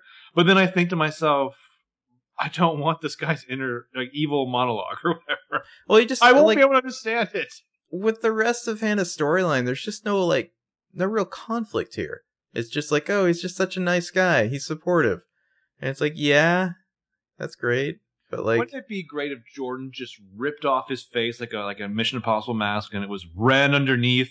Oh, God. I feel like I just won back so many fans that we lost. Yeah, really. He's also wearing a salmon-colored shirt, by the way. I feel like I need to point that out. Yeah, so she's worried. I don't know if he did this right. She's like, do you really have to tell Pappy? And he's like, Hannah, my family loves you. It's going to be okay. And he starts like dialing and walks off. The very second his phone is dialing, her cell phone like goes off of a text. She checks it, we see the words on screen. When the double pig and a cop hat emoji. Where do they get that emoji? A has some fucking amazing emojis that are not like accessible by us normal human beings. I don't even know if these are like Kim Kardashian emojis, but like when the double pig and a cop hat emoji come calling, you better not squeal about me. And then there's a sad bomb face followed by a broken heart emoji, which is just art. Can I just say, New Age kind of sucks, right? Well, it's like it's a little too juvenile with the emojis. So, anyways, I feel like Mona would be insulted by this. Oh, without a doubt. Like she'd just be like, seriously, God, what are you 40? Wasn't there like a Neil Stephenson article about how he like initially hated emoticons and emojis, and then eventually came to love them? Probably about emoticons, not emojis. Probably emoticons. Anyway, so my theory, I'll get this in just a second. So we see Jordan in the background on the phone. He's just like, hey, Dad, it's me. Oh, yeah, good. I've got a quick favor to ask. What if New A is actually those four, like, proto-meta PLL girls? Spencer first. Oh, the new bitches, yeah. The new bitches, the new class. Like, what if, like, Degrassi, the Next Generation, is actually, like, teamed up to be the New A for fun? Well, I wanted to hear the rest of that conversation between Jordan and his dad. Like, how exactly do you frame that? You're like, so my fiance needs a lawyer. She lied to the cops about a murder investigation and destroyed some evidence. Oh, but it's no big thing. Don't worry, nothing big, just obstruction of justice. Yeah. Also, why hasn't Hannah called Mona in on this yet? Yeah, I feel like Mona it'd be over in like 15 minutes. Yeah, well, Mona would sit down. She would listen very patiently. She would nod. She would smile. She'd tell Hannah to be okay. She'll pull her phone out. She'll, like, type some things. You'll hear, like, that little whoosh as the text sends. Mm-hmm. And then, like, the window outside, you'll just see, like, an explosion in the distance. I feel like she takes Hannah's phone. She, like, texts A back and just says, this is Mona Vanderwaal. Stop. And she's like, all right, there you go. Oh, just look me up. Mm-hmm. And then you get a text, like, a few minutes later, it's just like, I'm sorry. Mm-hmm. You'll never hear from me again. And then, like, Lucas never comes back to town, mysteriously. Mm-hmm. So Spencer's barn. Spencer's like rushing about. She's on the phone with Hannah. My notes are a mess here. Very well appointed barn. There's like a ladder. Yeah.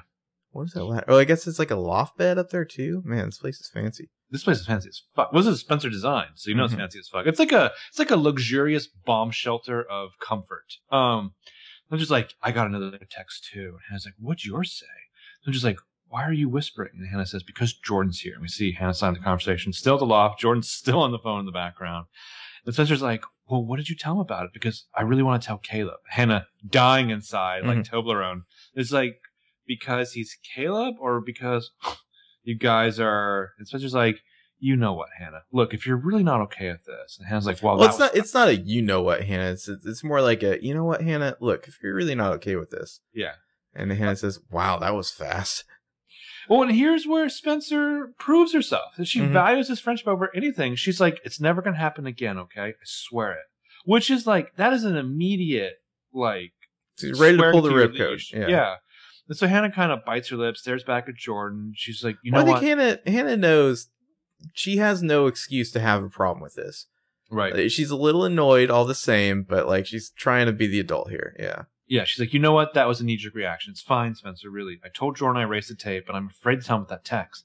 I mean, this person threatened to blow us up. My brain is telling me to be honest. My PTSD is telling me to shut the hell up. Spencer kind of sits down and she listens, and she's like, let me get Caleb on this. Maybe he can shut this down, and then you can tell Jordan everything. And Hannah's like, okay, do it, Spencer. And then do Caleb. Yeah. You know, Spencer, she's loyal to Hannah above all. Mm-hmm. Also, she already got laid, so, you know, there's that. From Jordan? Spencer? Like okay. Sorry, yeah, you're right. Mm-hmm. I was thinking you were talking about, like Hannah and Jordan had sex, and then she's like, oh, BTW. I may have committed a small array of crimes. Mm-hmm. So we go back to AC's house. That's how all news should be broken again. Yeah, sure. Spencer, she's walking over from the barn. This is like a really neat shot, actually, because it makes it it looks like she's outdoors because of the reflection of the foliage, even though this is all in a set. Yeah, like, this shot fascinates me because like she's walking outside and then walks indoors. A little tricky shot. Caleb's inside on his laptop. She pauses real quick and then deletes the text about the engagement ring. Mm-hmm. She's like, yeah, Caleb doesn't need to see that. And then she walks in, she hands the phone to Caleb, and she said, and Caleb's just like, hey. And Spencer says, there's something that you need to see. And she holds up the phone to him. He makes a very worried Caleb face here.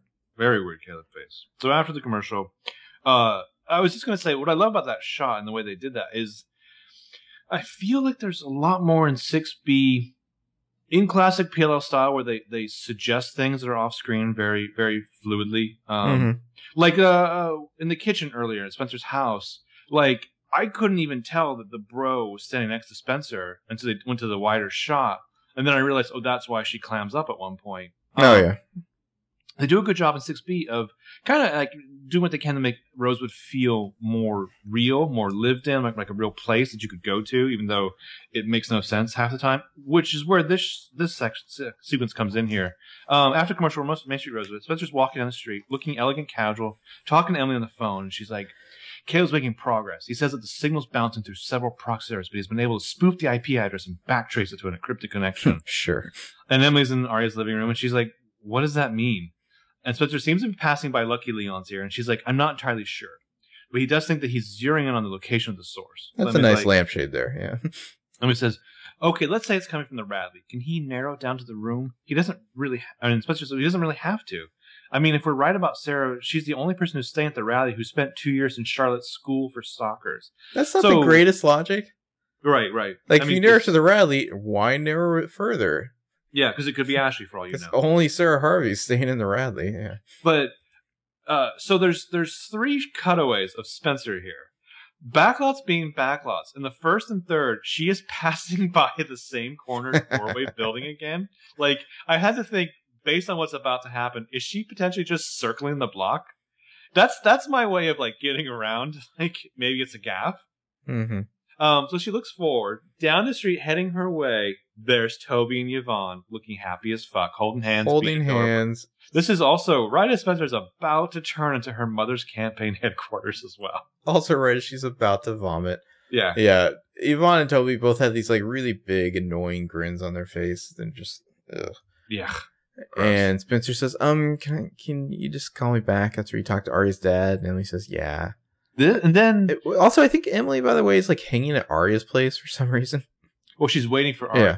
Because Aria's doing whatever upstairs. Yeah. We'll just say Aria's looking for her dad. She's probably exclusively checking the bedrooms and taking forever. And then this is one of my favorite Spencer moments of all time. This is right up with when we redid the one during the hiatus where, like, should we bring anything? And Spencer like scans for all the weapons in the room. She starts whispering like a normal person how this conversation will go. Hi, congratulations on the engagement. Oh my gosh, it's so good to see you. And by now, Toby and Yvonne have seen her talking to herself. So Yvonne takes the lead, rushing up to her. And she's like, Spencer, hi, I'm Yvonne. And Spencer's like, hi. And Spencer has to put like a big fake smile on her face. At this point in the episode, I was so sure that Spencer was going to like say something about the engagement. And Toby would have not proposed to her yet, and it was going to like screw everything up, but that actually didn't happen.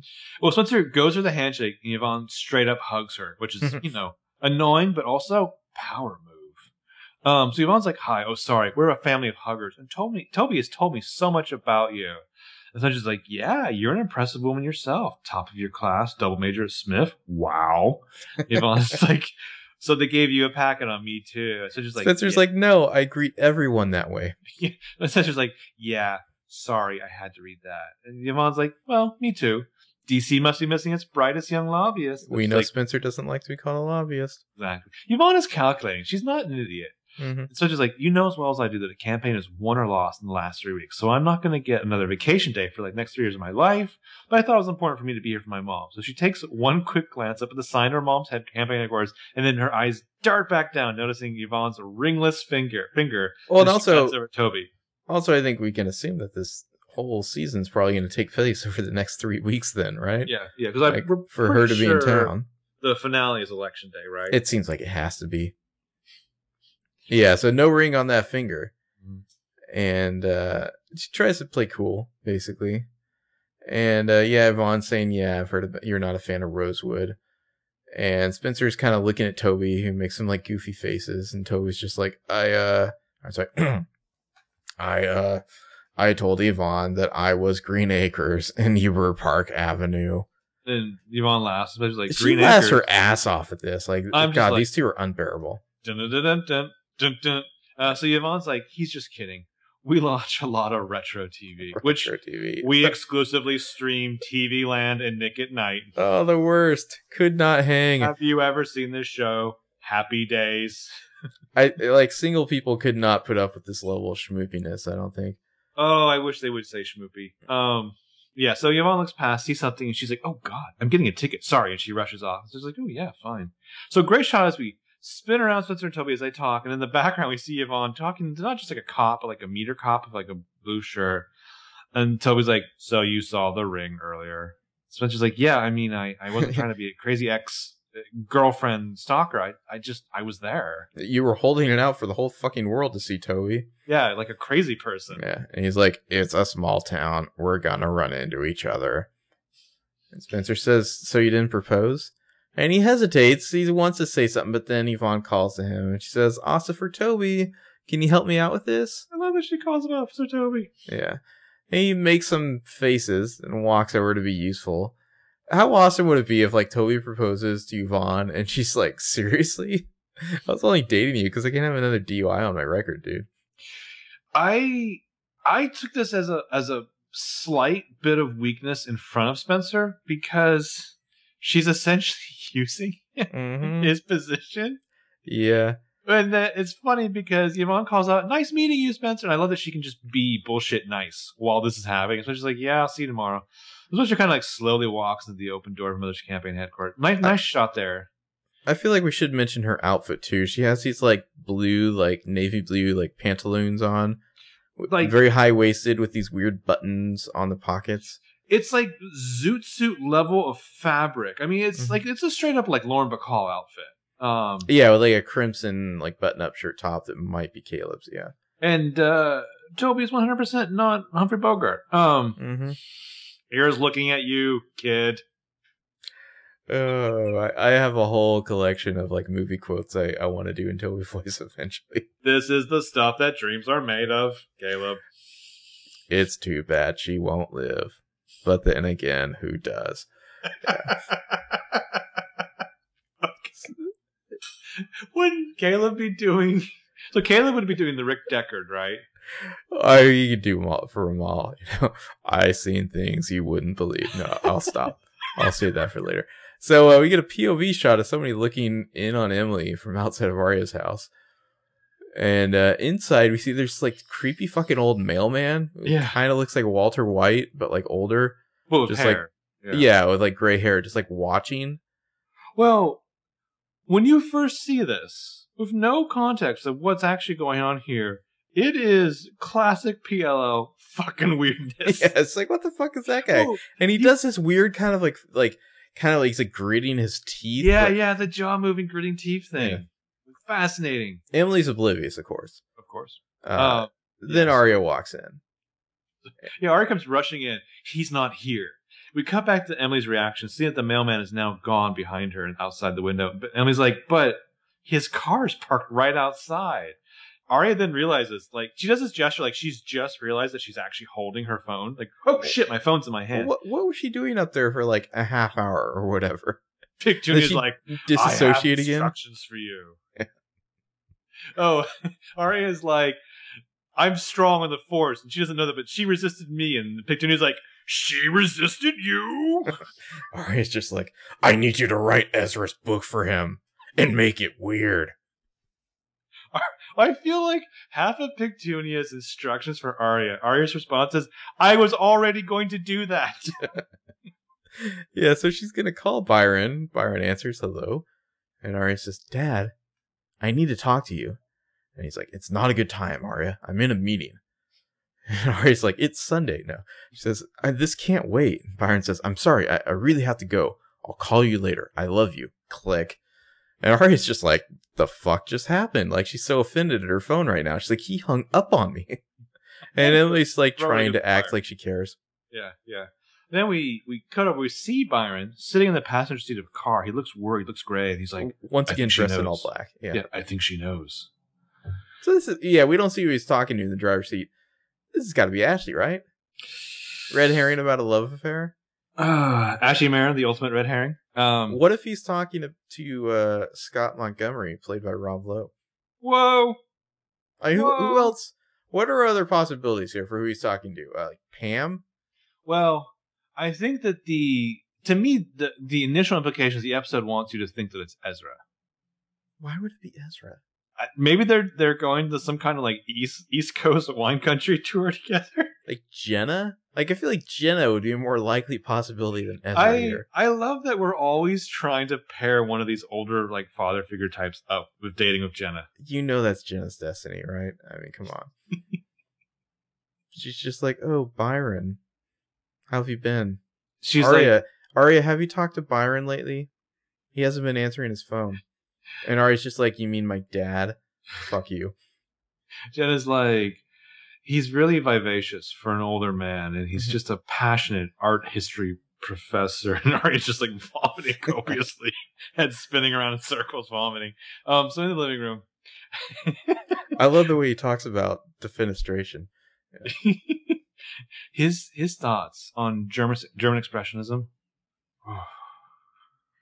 So Aria drops her phone back inside. She's pacing. She's worried. She's holding her hands out in front of her like a robot. Emily's like gripping on the things because a storm of mania is on the horizon. And she's like, Aria says something's really wrong. Emily's like, where are you going with this? So Aria stares back at her friend, looks past her, into the past, into a flashback. So I kind of wonder, was this flashback shot for this episode?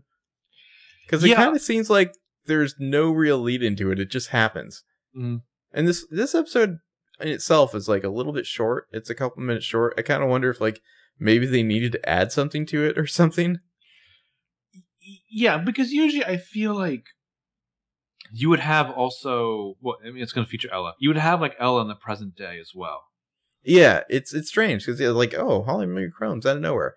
So yeah, this is, I don't know, sometime within the last 5 years. Who knows when exactly? Because Aria has blonde hair. Yeah, it's a Montgomery house. It's late at night. Byron and Ella are arguing while Aria is eavesdropping in her favorite little eavesdropping place in the hallway. The house is currently lit. Like, through every hallway, you should hear, like, oh, you know. Yeah, so she walks in on her parents having a tense conversation, and Byron's like, you went to see her. And Ella's like, yes, Byron, I did. And Byron's like, why on earth would you go to see her? And Ella's like, enough, okay? Please. And Byron's like, she kidnapped and tortured our daughter. They're having a parental conversation like they're both trying to win a Tony here. Ella's like, I went to visit her today so to hear Charlotte's story. Byron's like, after I asked you not to go. And Ella's like, she did terrible things, Byron. Like, I'm sorry, Byron, we're divorced. Yeah. She did terrible things, Byron. Terrible. And I wanted to know why. I needed to know why. The fans and I needed to know why and to understand the timeline. But Byron's just all like veiny and patriarchal here. And he's like, okay, why did she do it then? And I was like, they put her in that horrible place when she was just a child. And they never came back to get her. I mean, can you even imagine? There's an interesting shot because Aria's in the foreground in that line as her mom says that to Byron in the background, which I thought... some kind of theory. Mm-hmm. So Byron and Ella both... Cacophony Montgomery theory? Yeah. Well, because this whole flashback seems like Aria's just discovered this in the recesses of her own mind. Byron and Ella each have these like angry faces they make when they're listening to the other talk.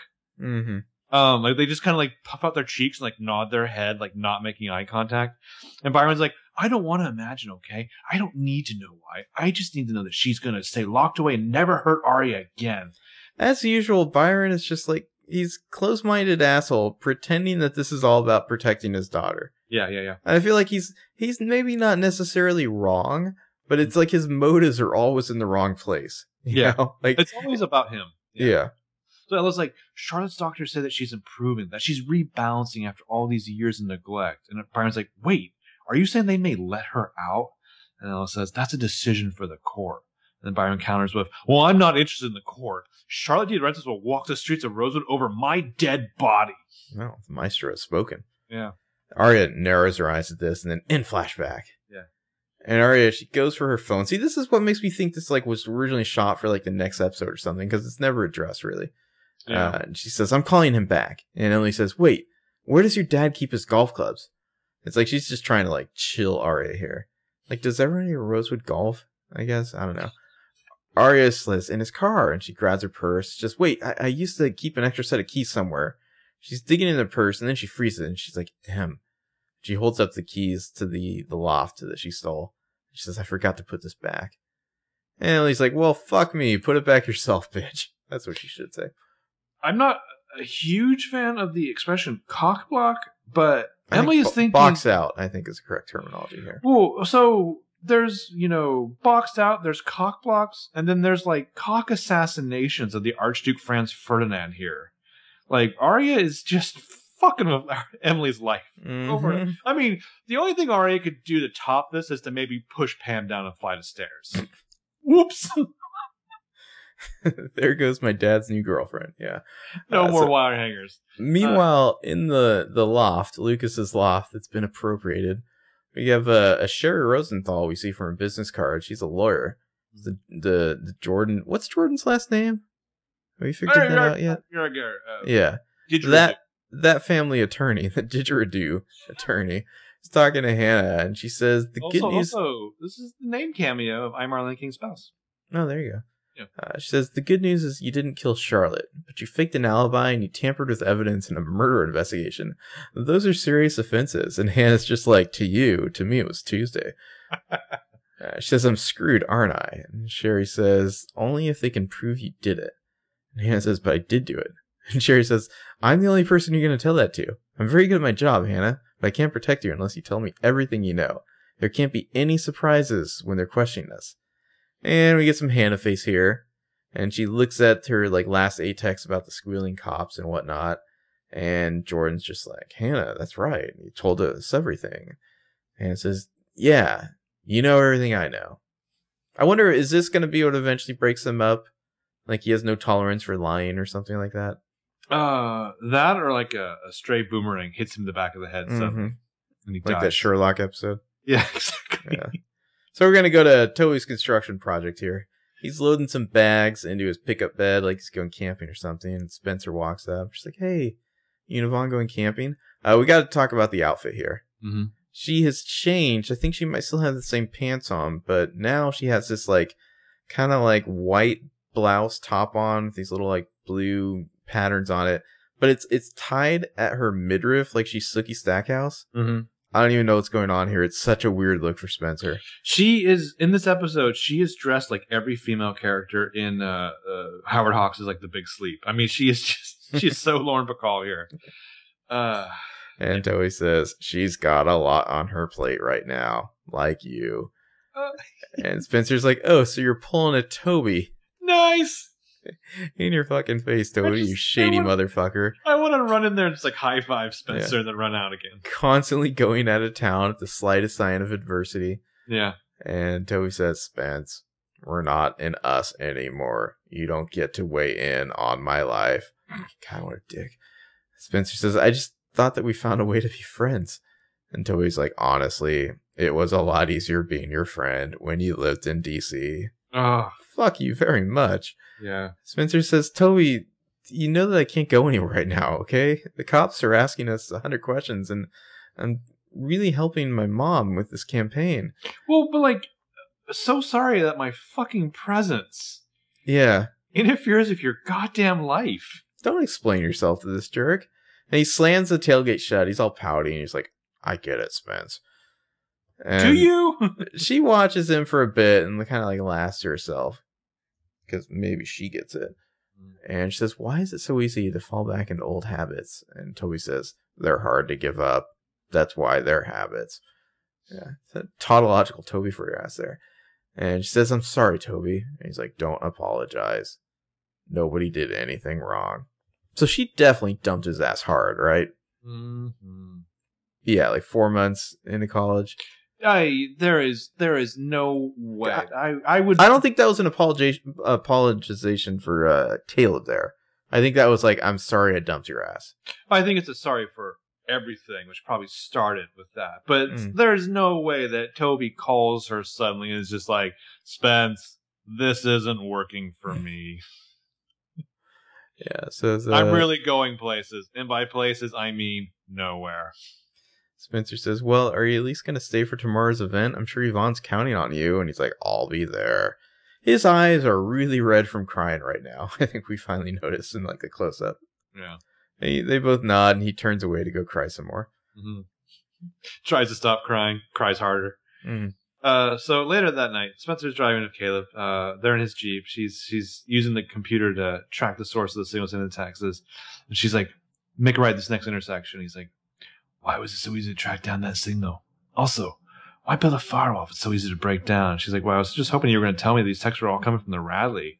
And he's like, so we could break into Sarah's room and kick her ass together.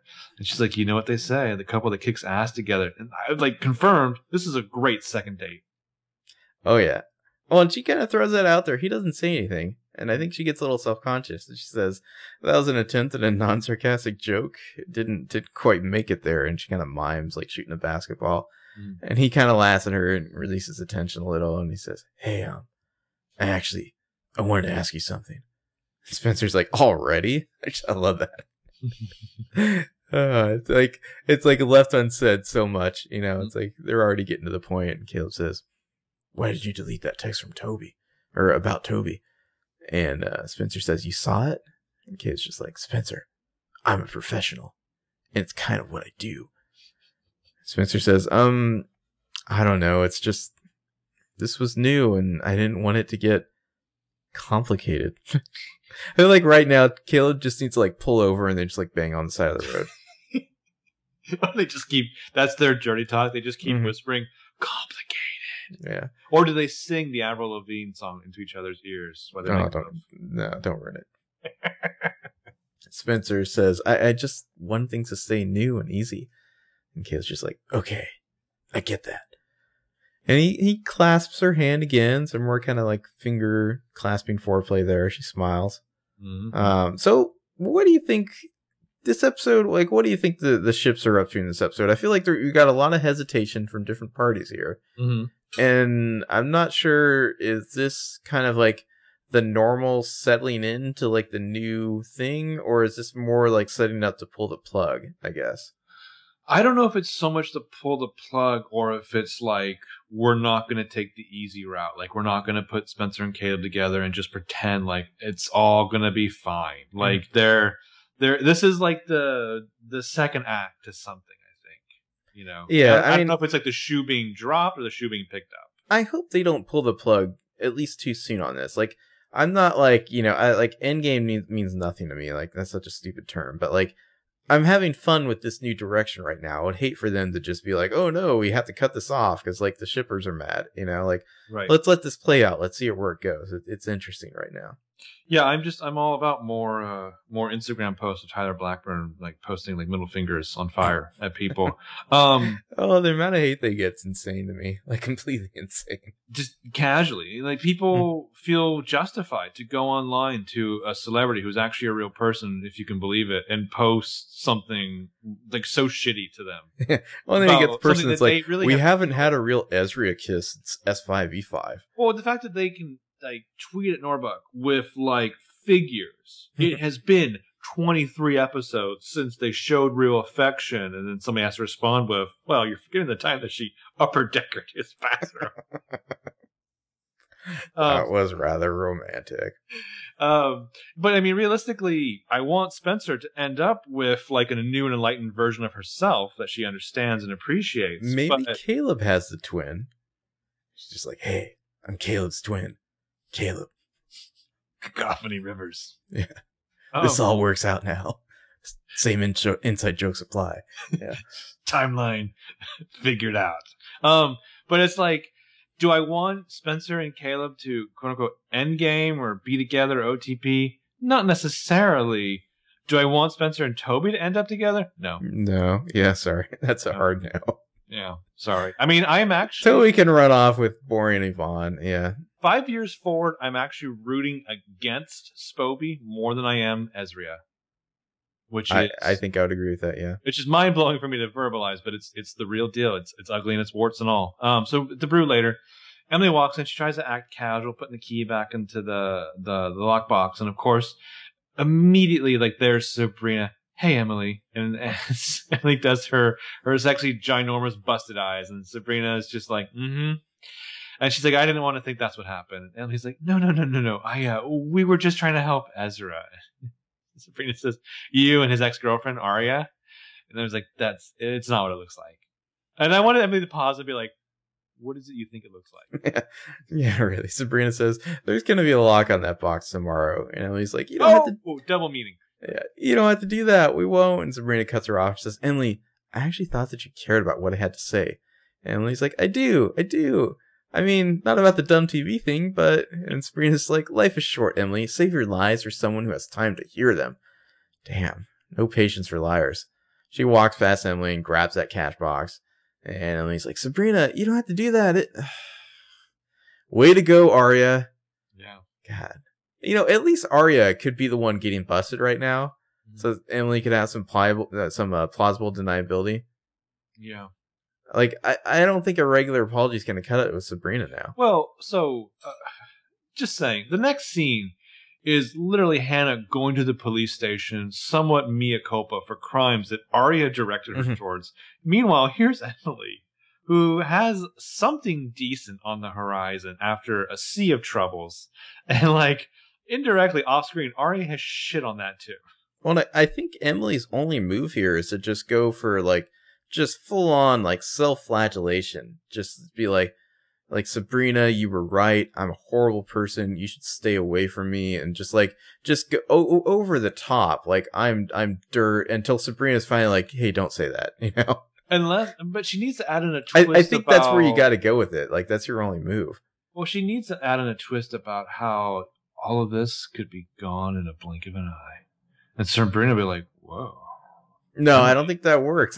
Seduction will get you nowhere now. I think she needs to appeal to Sabrina's like compassionate side because nothing else is going to work. Well, not just her compassionate side, but Sabrina's already sensed that we need to like carpe diem, carpe noctem. Mm-hmm. Maybe a little bit of that. I mean, like what can Aria do to Spencer now? Like, can she be like? Can she somehow like non-sexually give Caleb a VD? I mean, like. What? How can she ruin Spencer's happiness? I think she would just like kind of give Spencer shit about like breaking the girl code, basically. Maybe she could like inadvertently blurt into like a microphone somewhere that Veronica Hastings did something improper as a lawyer or something. Could she poo-poo the election somehow? She's gonna be like, Jesus, Spencer, did you fuck Ezra too? I'm still laughing over the Aria accidentally like pushing Pam down a flight of stairs. Oops. I don't think it was accidental. So yeah, police station, Jordan and Hannah, they're there waiting to talk to the cops with their lawyer. And they're kind of in this little side office. Like the main police station's behind them. Mm-hmm. And Sherry, the lawyer, says, remember to use as few words as possible when answering his questions. Yes, no, and I don't recall. That's all that needs to be said. Hannah mm-hmm. seems rather resigned. She sighs. And she says, he's going to know I'm lying. And Sherry says, it doesn't matter if he can't prove it. And then we see Lorenzo. He walks out of another office, kind of glares at them and walks past them into the main room. And the lawyer gets up and follows him. And he's like yelling at her, but it's in the other room. We don't really know what they're saying. And Jordan's just like, it's okay. You're not. I can't do the accent, obviously. You're not in this alone. Yeah. So they're both just watching. Lorenzo, he kind of like looks over and glares at Hannah. And then Sherry comes back and she says, Hannah, you're free to go, at least for now. And Hannah's like, wait, why? What happened? And Sherry says, the security company lost the Radley backup drive. And Hannah's like, they lost it? Whoa, this is the only thing that Jordan ever does right. He says, you didn't do that, did you? And it's like, no, and I'm even telling the truth. And they all look at Lorenzo, who, like, not subtly, kind of, he pulls back his coat to flash the badge on his belt. And he's just, like, you know, glaring hatefully at them. And Hannah's just like, let's get the fuck out of here. So they take off. It's like, welcome to be the new cop doormat, Lorenzo. I want him to, like, put a foot up on a perch as the other cops gather around and him to be like, guys, we need a fresh perspective on this case. Back to Aria's room. She's looking through her desk. Then she goes to her closet. She pulls out, like, 1 million purses. and digs through them all before she finally finds like her dad's keys. The only thing missing is like the eviscerated, hollowed out like corpse of a doll that she's turned into a purse. Well, these are some. I mean, there's like a leopard print purse, like white with leopard spots. I mean, these are there's some crazy purses, lots of rhinestones, and Petunia's like, "What sort of offerings have you brought me, my child?" Yeah. So Spencer and Caleb, they've arrived at a dimly lit storage unit. It's unlocked. No lock on the latch. And Spencer says, no lock. Caleb nods. She opens it. He's looking around. He kind of pulls up the door. And we see inside there's just a single metal trash can. A brand new bin of sin, which the fans will love. Mm-hmm. I mean, this has got to be some deja vu for these two, right? Mm-hmm. So they kind of look at each other, and she slowly pulls the lid off the can. See, it's almost full inside, and right on top is A's old black hoodie and gloves, and there's a little BlackBerry phone there. And the phone immediately starts vibrating. The new text says, "I don't lurk in the shadows. I hide in plain sight." When I was like, what? No emojis? Yeah, really. And so she picks up the phone. Caleb, he's checking out the clothes and the gloves, and I feel like, couldn't he just trace the signal that sent that text now? Yeah, really. Isn't that what he just did? I don't know. And Spencer's just like, it's happening again, isn't it? And very dramatic music, as he's kind of like looking at the glows. We need a new name, or we need a name for New A. Like, I'm getting tired of like not having a handle for this person. Well, and the other thing too is, again, like 6B was written and produced and finished and everything months and months and months and months ago. I feel like a lot of us just assumed that it's after like 612. 612 that or 613 613 that like Red Devil Skull is the new A, like that's the figure, that's the sign off thing. And I think that's what's missing, is that there needs to be the sign off. Yeah, so which just, like, the girls all sign off their names on text apparently. I don't know, it's almost, I mean, is it just gonna, are we gonna call them like anonymous? Yeah, no, they need a handle. They just call them A. I mean, come on. Yeah, it is funny. Sometimes I see people online, they're wondering, like, oh, is this a reaction to this or that? It's like, no, none of this is a reaction to anything. This is all in the can like 6 months ago. Yeah, exactly. So we're going to go outside Aria's house now. She's using the keys that she found to open her dad's trunk. The golf clubs are inside there. She's counting the irons. She's like 4, 5, 6, 7, 8, 9. And she stops. There's no 9 iron. Bum, bum, bum. And then straight to level 3 now for Aria. But how do we know this isn't just A fucking with them? I feel like this isn't anything definitive, really. They should march into the like, police station. Did A just like go to like behind the church and find a 9 iron or something and be like, oh, I found the murder weapon. Stupid cops. I mean, like, they should just march into the police station and be like, hey, Lorenzo, was Charlotte killed with a 9 iron? No, thanks. Never mind why we asked you that. I just about already seeing that lack of a club, and then somewhere Pictunia's like, achievement unlocked, level 3, access granted. Level 5 is theoretical; it's never actually been observed. Oh shit! No one, you're not ready for level 5, people. Mm-hmm. The medium of TV can't handle Aria at level 5. Speaking of levels, we're at the Marin household. Ashley Marin, she walks in after a long day of making people's problems go away. She gets out a bottle of serious scotch and pulls herself a couple fingers of that and takes a deep drink. Big ol' sigh. I mean, the shit she does to protect her daughter. You're the real MVP, Ashley. And she kind of decompresses, then she pulls a hard drive out of her purse. It's very helpfully labeled the Radley Hotel Offsite Security Data Backup Systems. Oh, mom of the year. It'd be awesome if Ashley just like poured scotch over the hard drive and lit it on fire right now. Well, I mean, that moment when you realize, wait, that's not a wine bottle. This is a different kind of characterization of our favorite character. Yeah. I do want to point out, like, any real backup system would be on, like, a striped RAID 5. There wouldn't just be a single hard drive. Probably tape backup, too. I like to think that, like, if Spencer... We've seen Spencer and the Liars go to, like, an offsite, like, data storage facility. Like, I like to think they did this would take, like, an hour or two, and they would, of course, fail in some way. My hope is that this took Ashley and Byron like literally all day. Yeah, and I think the serious scotch is like an indicator of Byron's involvement here. Yeah. This is where I really wanted the instrumental version of Where's My Mind to start playing. So the next day, not in every Aria scene. No, that's different. By the way, you should really watch The Leftovers. So the next day, it's the like get out the vote, like meet the candidates' daughters, like meet up event thing happening here. Spencer's on a stool next to Yvonne. There are like 12 whole students in the audience watching them. This is a shitty event for all involved. They had this weird routine that feels like at any moment it could get really passive aggressive, but somehow never does.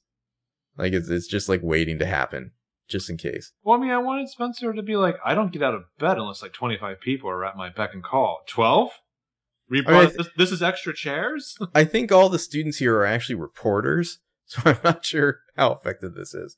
But yeah, Aria, Emily, and Caleb are nearby just watching. Aria's on her phone.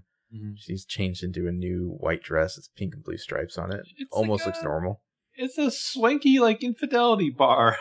Yeah. I guess this is the most,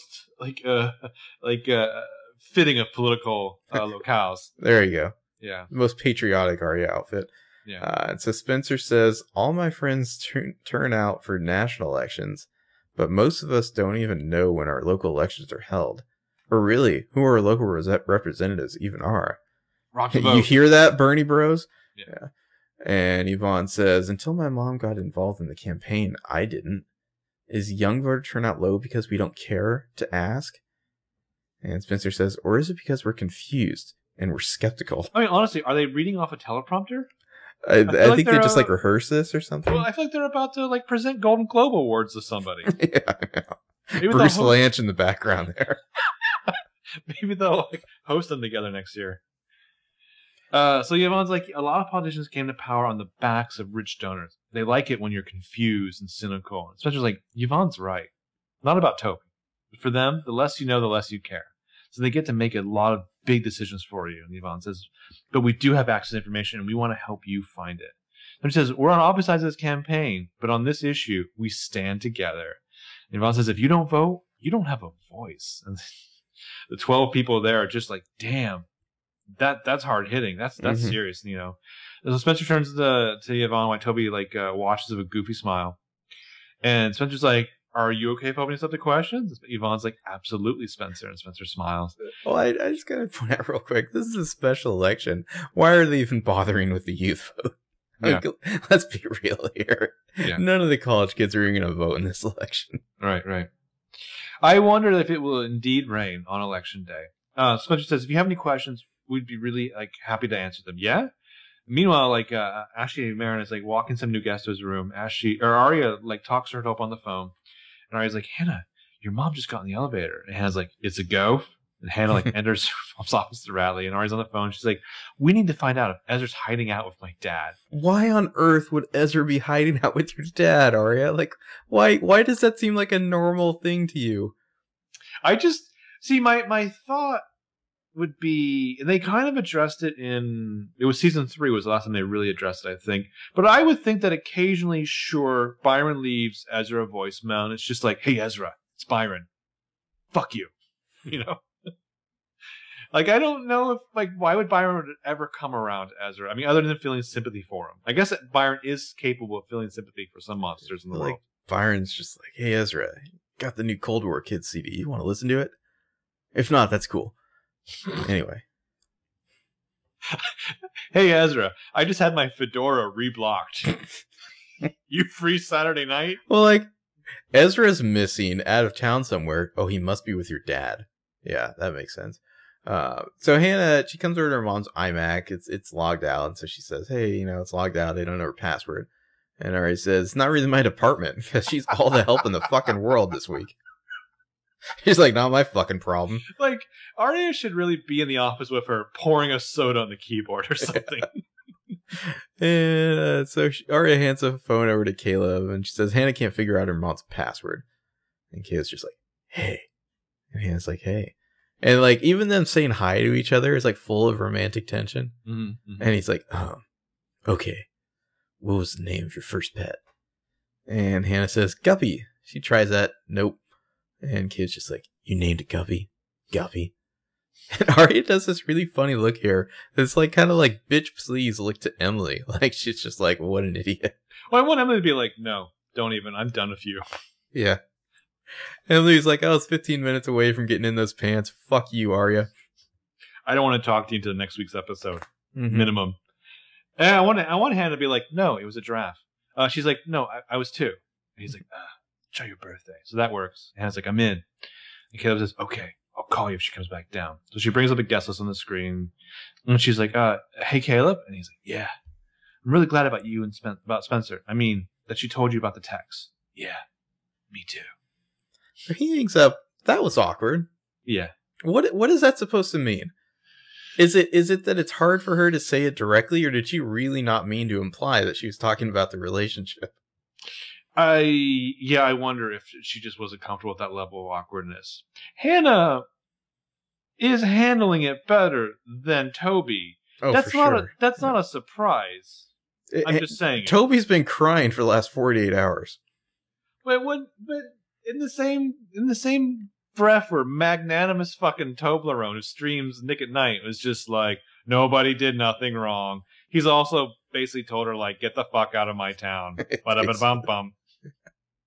So I wish he would hum the Green Acres theme at the end of everything he says. Or just like whistle the Andy Griffith theme. Yeah. As he goes fishing with Caleb. Mm-hmm.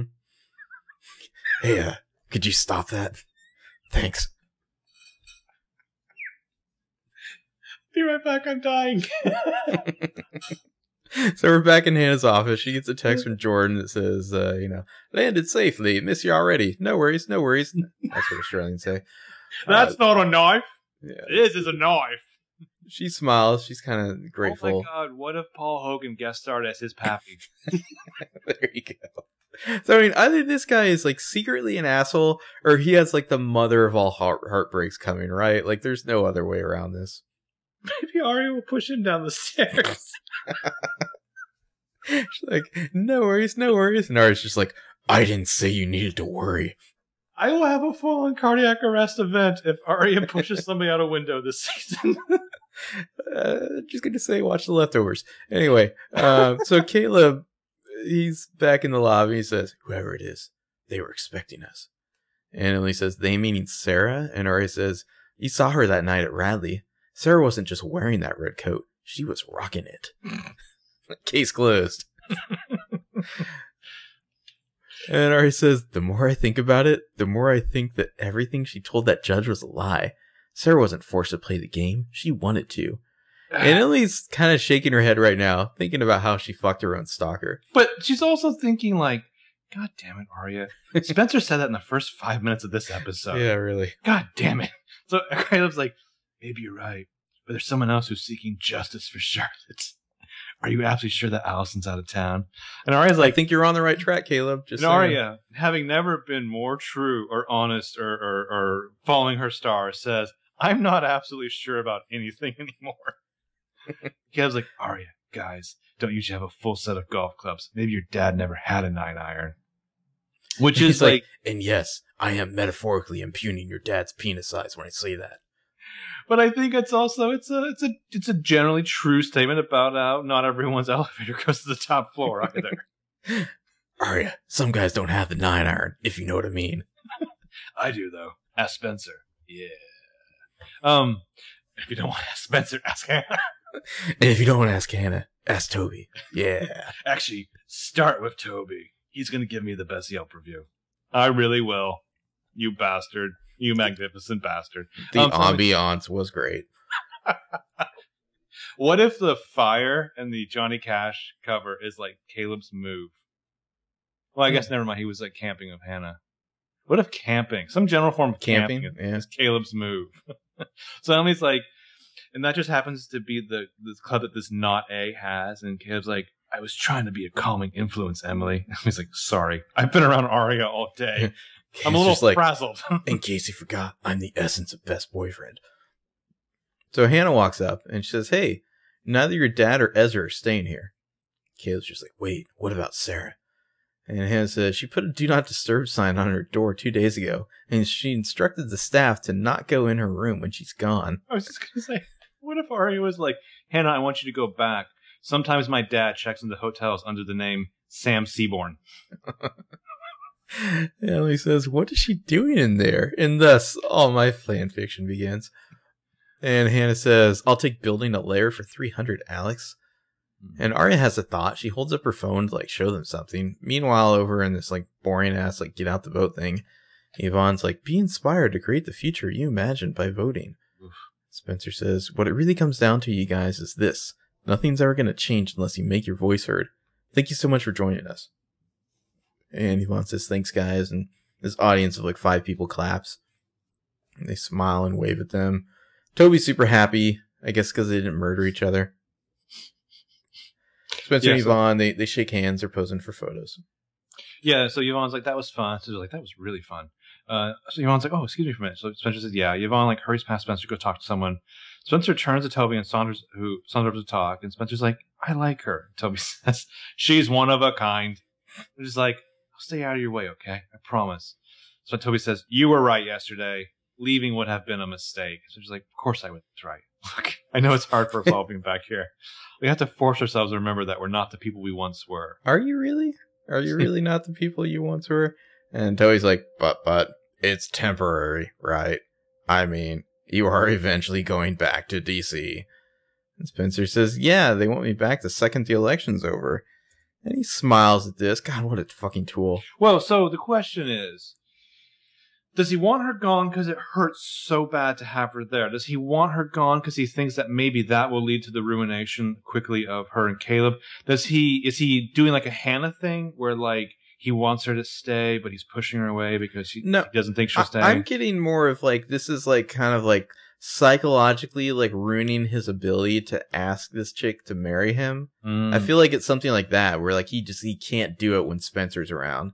So you think in a way Toby and Hannah are kind of on the same track and that they're trying to, like, sabotage their own future matrimony? No, I don't think so. I think Hannah's situation is much different. I think with Toby, it's just like, he's just like, he can't stretch his brain enough to the idea of, like, having Spencer around when he wants to ask somebody else to marry him. Whereas with Hannah, I think Hannah really wants to be into it, and she's trying...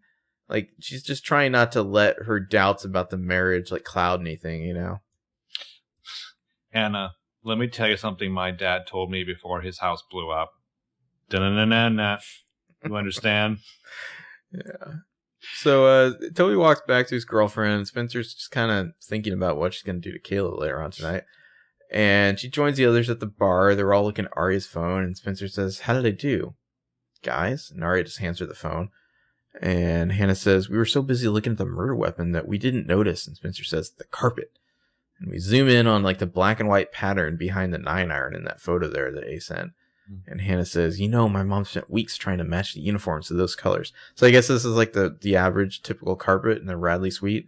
Apparently. That's what we're getting at. And Spencer says, there. "So that this person who sent this is staying at the Radley." And Emily says, "Just like Sarah Harvey." And Ari's phone rings, and she takes it back. She says, "It's my dad." And Caleb and Hannah both at the same time are like, answer it. Uh-oh. Accidental Caleb there. And they're just kind of like, "Oh, that was weird." I like how we both went for the Caleb. Of course. And Aria says, "Dad?" And Byron says, "Hey, Aria, I know that you're with your friends right now, but I really need to see you alone. There's something I need to tell you." And as she's listening to this in the background, we see that weird old man from before in the post office uniform. He's now in a Radley uniform with glasses on. The Radley Doorman Army. And he walks outside. He gets into a black town car, which then drives off. And we see inside the car, we don't really see the face at first, but this person, they pull off their black glasses and hat, and then the whole fucking face gets pulled off, like it's Mission Impossible or something, but we don't see who it is. Course, this is the new A, I guess. Do you think those black glasses could be like a hint about Leslie? I don't think we're going to see Leslie again. Who knows? I don't know. What theories? You know, this is the end of the episode. Obviously, that was our attempt at an A tag. What do you think? Who's A? I don't think you can really get any kind of clue as to who this person is. Obviously, the driver knows who they are, but I just don't. I mean, I know, like, I saw, like, Pillow Sherlock was trying to do a thing, like, initial impression, I think it's a guy. I feel like we've had enough like stunt people and black hoodie get-ups. Yeah, I don't think he can read anything into like body types or anything like that. Yeah. I still feel like Allie is the most likely candidate. I mean, she probably won't be long term, but I feel like right now she's subtly the most obvious. Mm-hmm. Well, and it's fun because theoretically we still have a killer and an A. Like, we're kind of back to what we always wanted from the beginning of the show, I guess. Yeah, the killer is going to turn out to be like Lucas or something, but A will be somebody else. Yeah. A who somehow doesn't know who the killer is, but can like obtain the murder weapon. I don't know. I have a strong feeling that A will have been a team or at least two people, just because it seems like TV shows, it's just easier to bunch characters together. And or like, how often do you find like, well, how could Mona be A if she was giving Emily a massage? Oh, it had to be Lucas, you know? Plus, I just don't, unless it's Mona, I just don't think that any one person on this show right now could do what both Mona and Charlotte did. Mona is better than those stupid emoji texts, I'm just saying. Yeah, yeah. I mean, honestly... I mean, unless it's like Mona's so good that she's going to like send lame texts to like throw people off the scent or something, you know? But I mean, even Charlotte, we discovered, couldn't do it on her own like Mona could. Mm-hmm. That's true.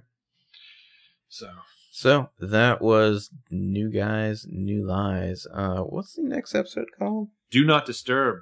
Oh, there we go. I guess we're going to find out what's in Sarah Harvey's hotel room. There's that. But my first thought, I guess, was that what if Byron's like, Aria, come talk to me. I'm in room 237. Yeah, 237. Yeah, the next episode is a Brian Holtman episode directed by Melanie Mayron. So that should be a fun time. So this should probably be the Emily like being held down in the hospital gown outfit, I think. I think that was the final thing. Let me juice you up a little further here. At least juice me up. According to the wiki here, this episode marks the first appearance of Nolan North as Peter Hastings. Oh, shit! I can dig that if that happens. Yeah. We haven't seen Peter in a while. So, yeah, that's what's coming up next. This is also Aria and Spencer in the balcony. Yeah, doing their like Mission Impossible stuff. Are you going to push somebody off a balcony? Come on. It's also twisted. So if you want to get in touch with us, you can contact us at BrosWatchPLL2 on Twitter. Our website page is broswatchpll2.com. Always appreciate getting tweets or longer comments on our website page. We had a bunch this last weekend, so that was pretty cool. If you liked the podcast, feel free to rate and review us on iTunes. We got a couple more reviews this past week in the US, thanks to Durkey313 and Kim Peds. Just Kim Peds, sorry, no number, just Kim Peds. Dream come true, she says. So thank you for that. Always appreciate getting reviews. You got anything, Marco? No, just so glad to be talking about this show again. And then we were almost halfway through this season. It hurts. Yeah. I mean, we're also spoiling people. We don't normally put these out on Thursday, but scheduling required it. Can't say whether or not it'll continue that way or not. But it'll probably be back to Friday next week. But we haven't talked about it yet. This was the week that the writers went back to work on season 7, too. The day before this episode aired on Tuesday. So I think it's interesting just what... we don't really know where season 6B is going. Even begin to pontificate on what the fuck will happen in season 7. But it's only right about now that any kind of adjustments to reactions could even begin to occur. Yeah. Other than, I mean, there might be like little tweaks during that hiatus period. Like, you know, better green screen backdrops. Yeah, but nothing major, really. Yeah. I mean, like Heather said, you have to at least be proud of the way Byron and Ella referred to Charlotte. Yeah, I mean, you know. Because, I mean, I think you take what you can, I guess. Yeah. I just wonder, like, how is Allie going to end up Mrs. Rollins in, like, 6 more episodes or something? In a matter of weeks, yeah. Yeah, because she's Mrs. Rollins. And presumably, if what they said is that the 610 future flashback is at the very end of season 7 or season 6. Like, yeah. I mean, is it just some like spur of the moment thing where she just marries this weirdo? I guess that's, I feel like that's the kind of thing where Caleb and Spencer would just look at each other and just be like, boner killer. And they just break up. Allison, your romantic entanglements are so depressing. You're causing an end to our relationships. Yeah. Hashtag Spaleb no more. Anyways, that is the episode. We hope you enjoyed it. We'll be back next time to talk about Do Not Disturb. See you then. Bye-bye.